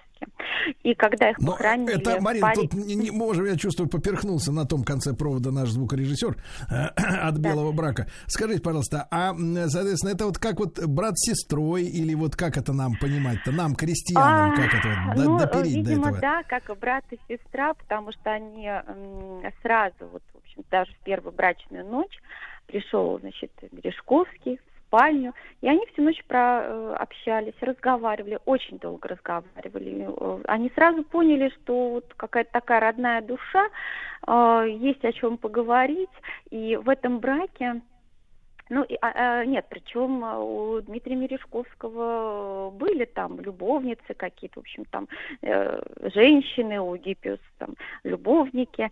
А, значит, Гиппиус время говорила там, значит, приходит очередная любовница к Мережковскому, ах, твоя эта божья тварь пришла.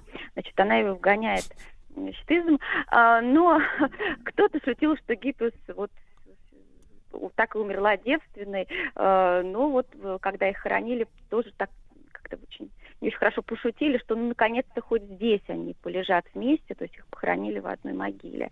Вот. И когда охранили Гиппиус, надо сказать, в Париже люди били палками ее гроб, проверить, это, видимо, живая или нет.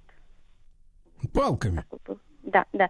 Вот, потому что она Ужас. была такой, в общем-то. Да, в Париже ее боялись. Ну, это такая дама с ларнетом, она выходила на улицу, значит, вот ларнет и всматривалась в прохожих. Боялись Угу. Я уж не Прекрасно. знаю, что такое. Да. Марин, угу. а я же так понимаю, да. что эти двое товарищей-то они вот, э, ну, накануне и сразу после революции, ну, такие, скажем, современным языком, мутили сектантские какие-то достаточно, э, э, так сказать, вещи.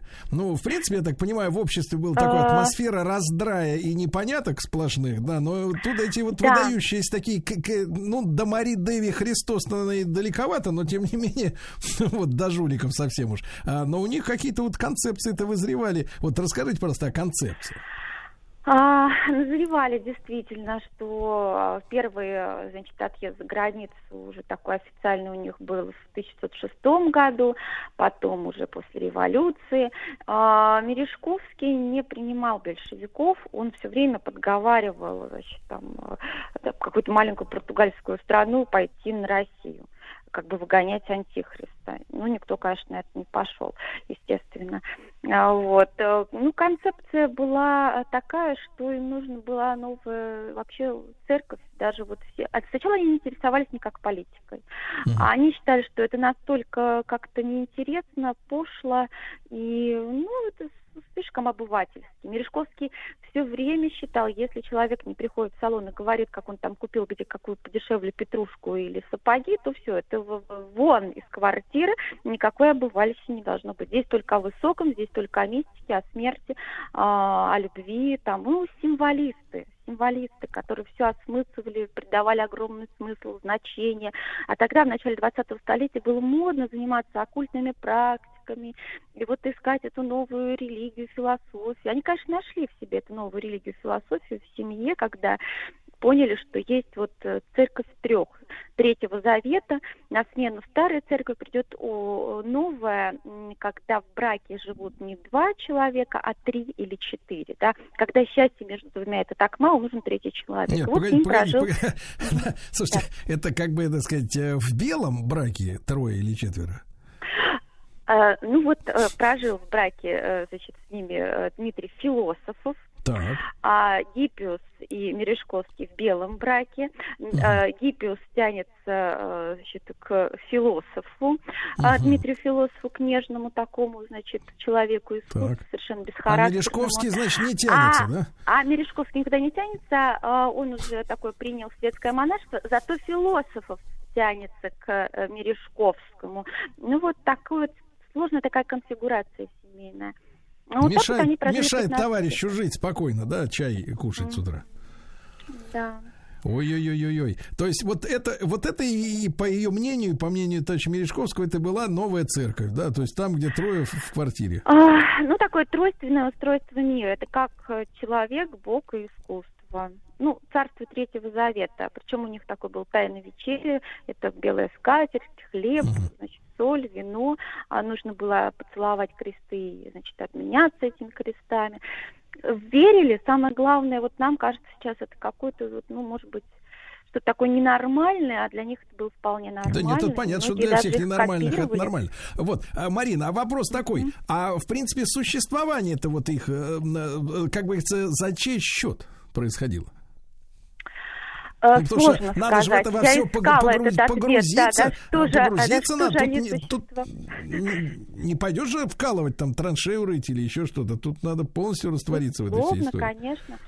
А, ну, в, э, Петербурге на самом деле э, их квартира была центром притяжения всего талантливого. Э, журнал «Новый путь» э, выходил хорошо, где печатался и белый, и блок. И как-то за счет этого они жили, а потом все-таки до революции меценаты, которые поддерживали, например, как Рябушинский, да, или Морозов, они поддерживали все начинания каких-то вот совершенно даже вот безумных идей людей искусства. Да, а, вот, поэтому вот как-то за счет этого потом э, все-таки выпускали, вы знаете, Гиппиус, она считалась как бы мужем в этой семье, она оплодотворяла Мережковского, Мережковский mm. вынашивал идею творчества, а потом могла, в общем-то, так запросто родиться прекрасно какое-то произведение, которое можно бы продать. Ну, как-то они существовали. Для меня это тоже вопрос, большая загадка. Как-то существовали, правда, уже в Париже не так, на широкую ногу. Все было гораздо скромнее, да, нашивала она старые свои, перешивала платье. А как они приняли решение это все-таки уехать из страны Совета? Я так понимаю, что февральскую революция им понравилась, там пришлась по душе, да, вот переворот? Ну, они, они вернулись, да, потом они вернулись, а вот уже после революции 17 года, ну, как-то через Польшу уехали. А у них были, у них были столкновения-то с советской властью, или они не успели как-то вот э, как отметиться друг у друга в судьбе? Да, я думаю, что вернуться, даже если бы они хотели, э, вряд ли бы у них это получилось, безусловно. А ведь они пытались даже еще в 1906 году э, сорвать в большом, э, значит, в Мариинском театре э, спектакль, причем там Белый подключился против царя, против общем-то, каких-то его идей.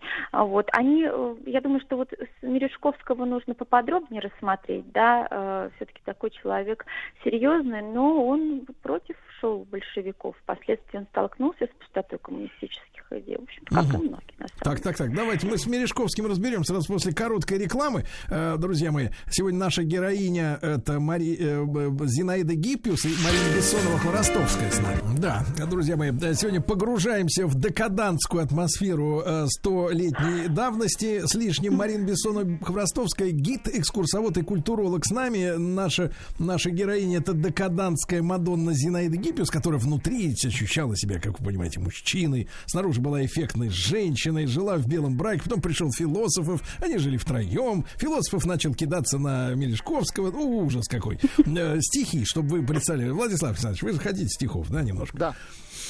В моей душе нет места для страдания. Моя душа — любовь.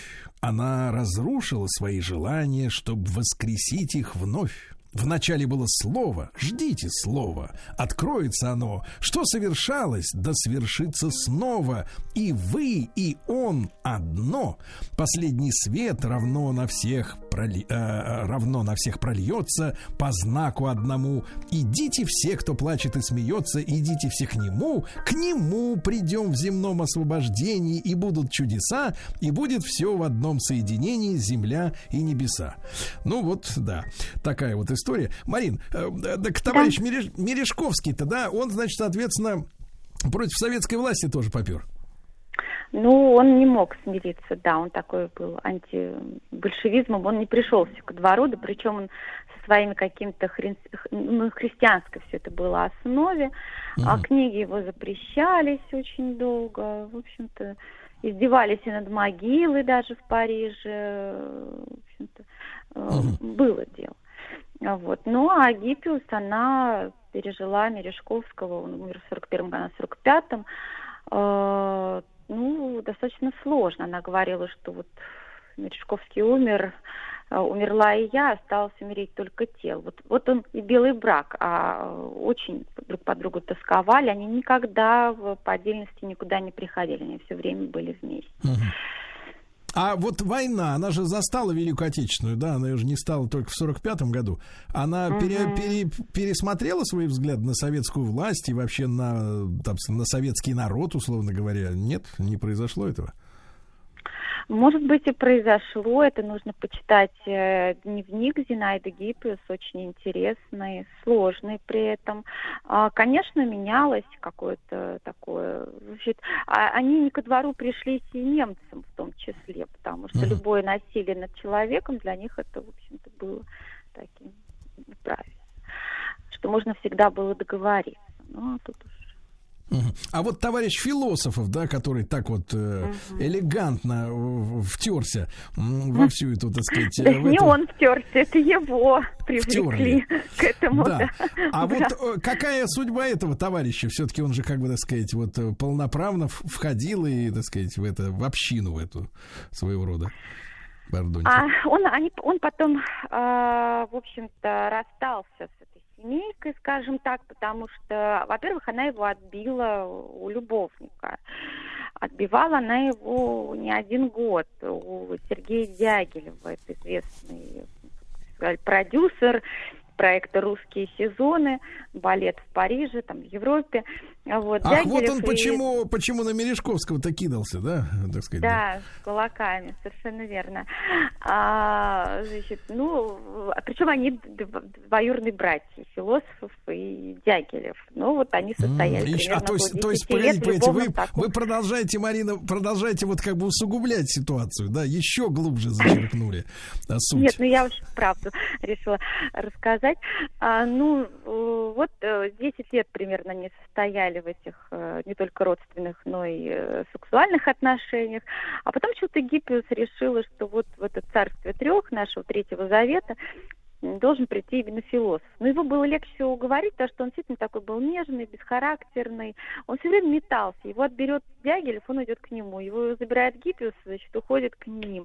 И вот так mm-hmm. вот это продолжалось, пока с кулаками действительно Дягилев не накинулся значит, в ресторане в Москве на Мережковского и на самого философа. Тогда он уже решил, ну ладно, хватит. С меня я пойду. Mm-hmm. А, ну, а, а, а, Марина, а тут важный вопрос для понимания, в принципе, вот э, ситуации в стране на тот момент.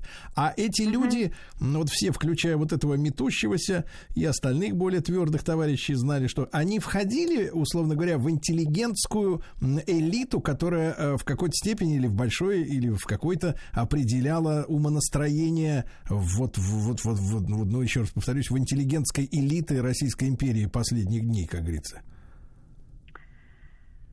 А, ну, вполне, конечно. Я думаю, что многие как-то входили, хотя старались быть, вот повторюсь опять, вне политики. Для них это пока не случилось. Нет, нет, мы даже не о политике, года, а просто, они... а, просто отношение к жизни, стиль жизни, взгляды на вещи, э, так сказать, они были кумирами для вот, э, э так сказать, для своего э, слоя общества, то есть вот законодателей мысли, моды э, философской, так сказать, религиозной. Это были такие звезды, ну, да, ведь, в, в, в философско-религиозной, культурной, да, безусловно, да, безусловно. Читая Мережковских и Гиппиус, они Э, занимали лидирующие позиции, это безусловно. Угу.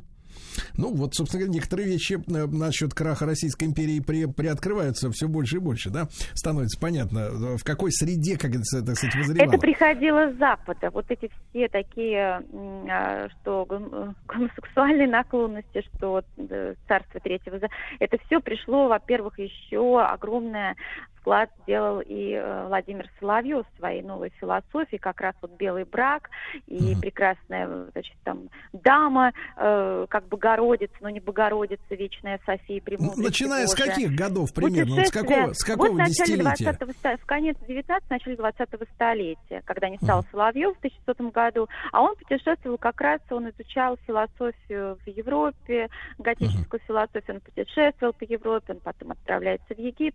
Какие-то какие-то вот такие веяния, они приходили к нам с Запада, безусловно, это угу. впечатляло ну, то есть, многих То есть, в принципе, если так, если так сухим, сухим языком, то, в принципе, 20 лет достаточно вполне хватило, чтобы э, семена, значит, э, э вот э, пришедшие, да, э, с философами, да. они дали всходы, и вот, в принципе, все это и к 18 году, так сказать, и разрешилось.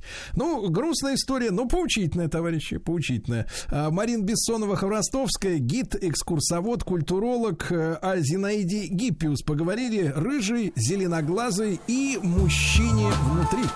Вот так. Еще больше подкастов «Маяка» насмотрим.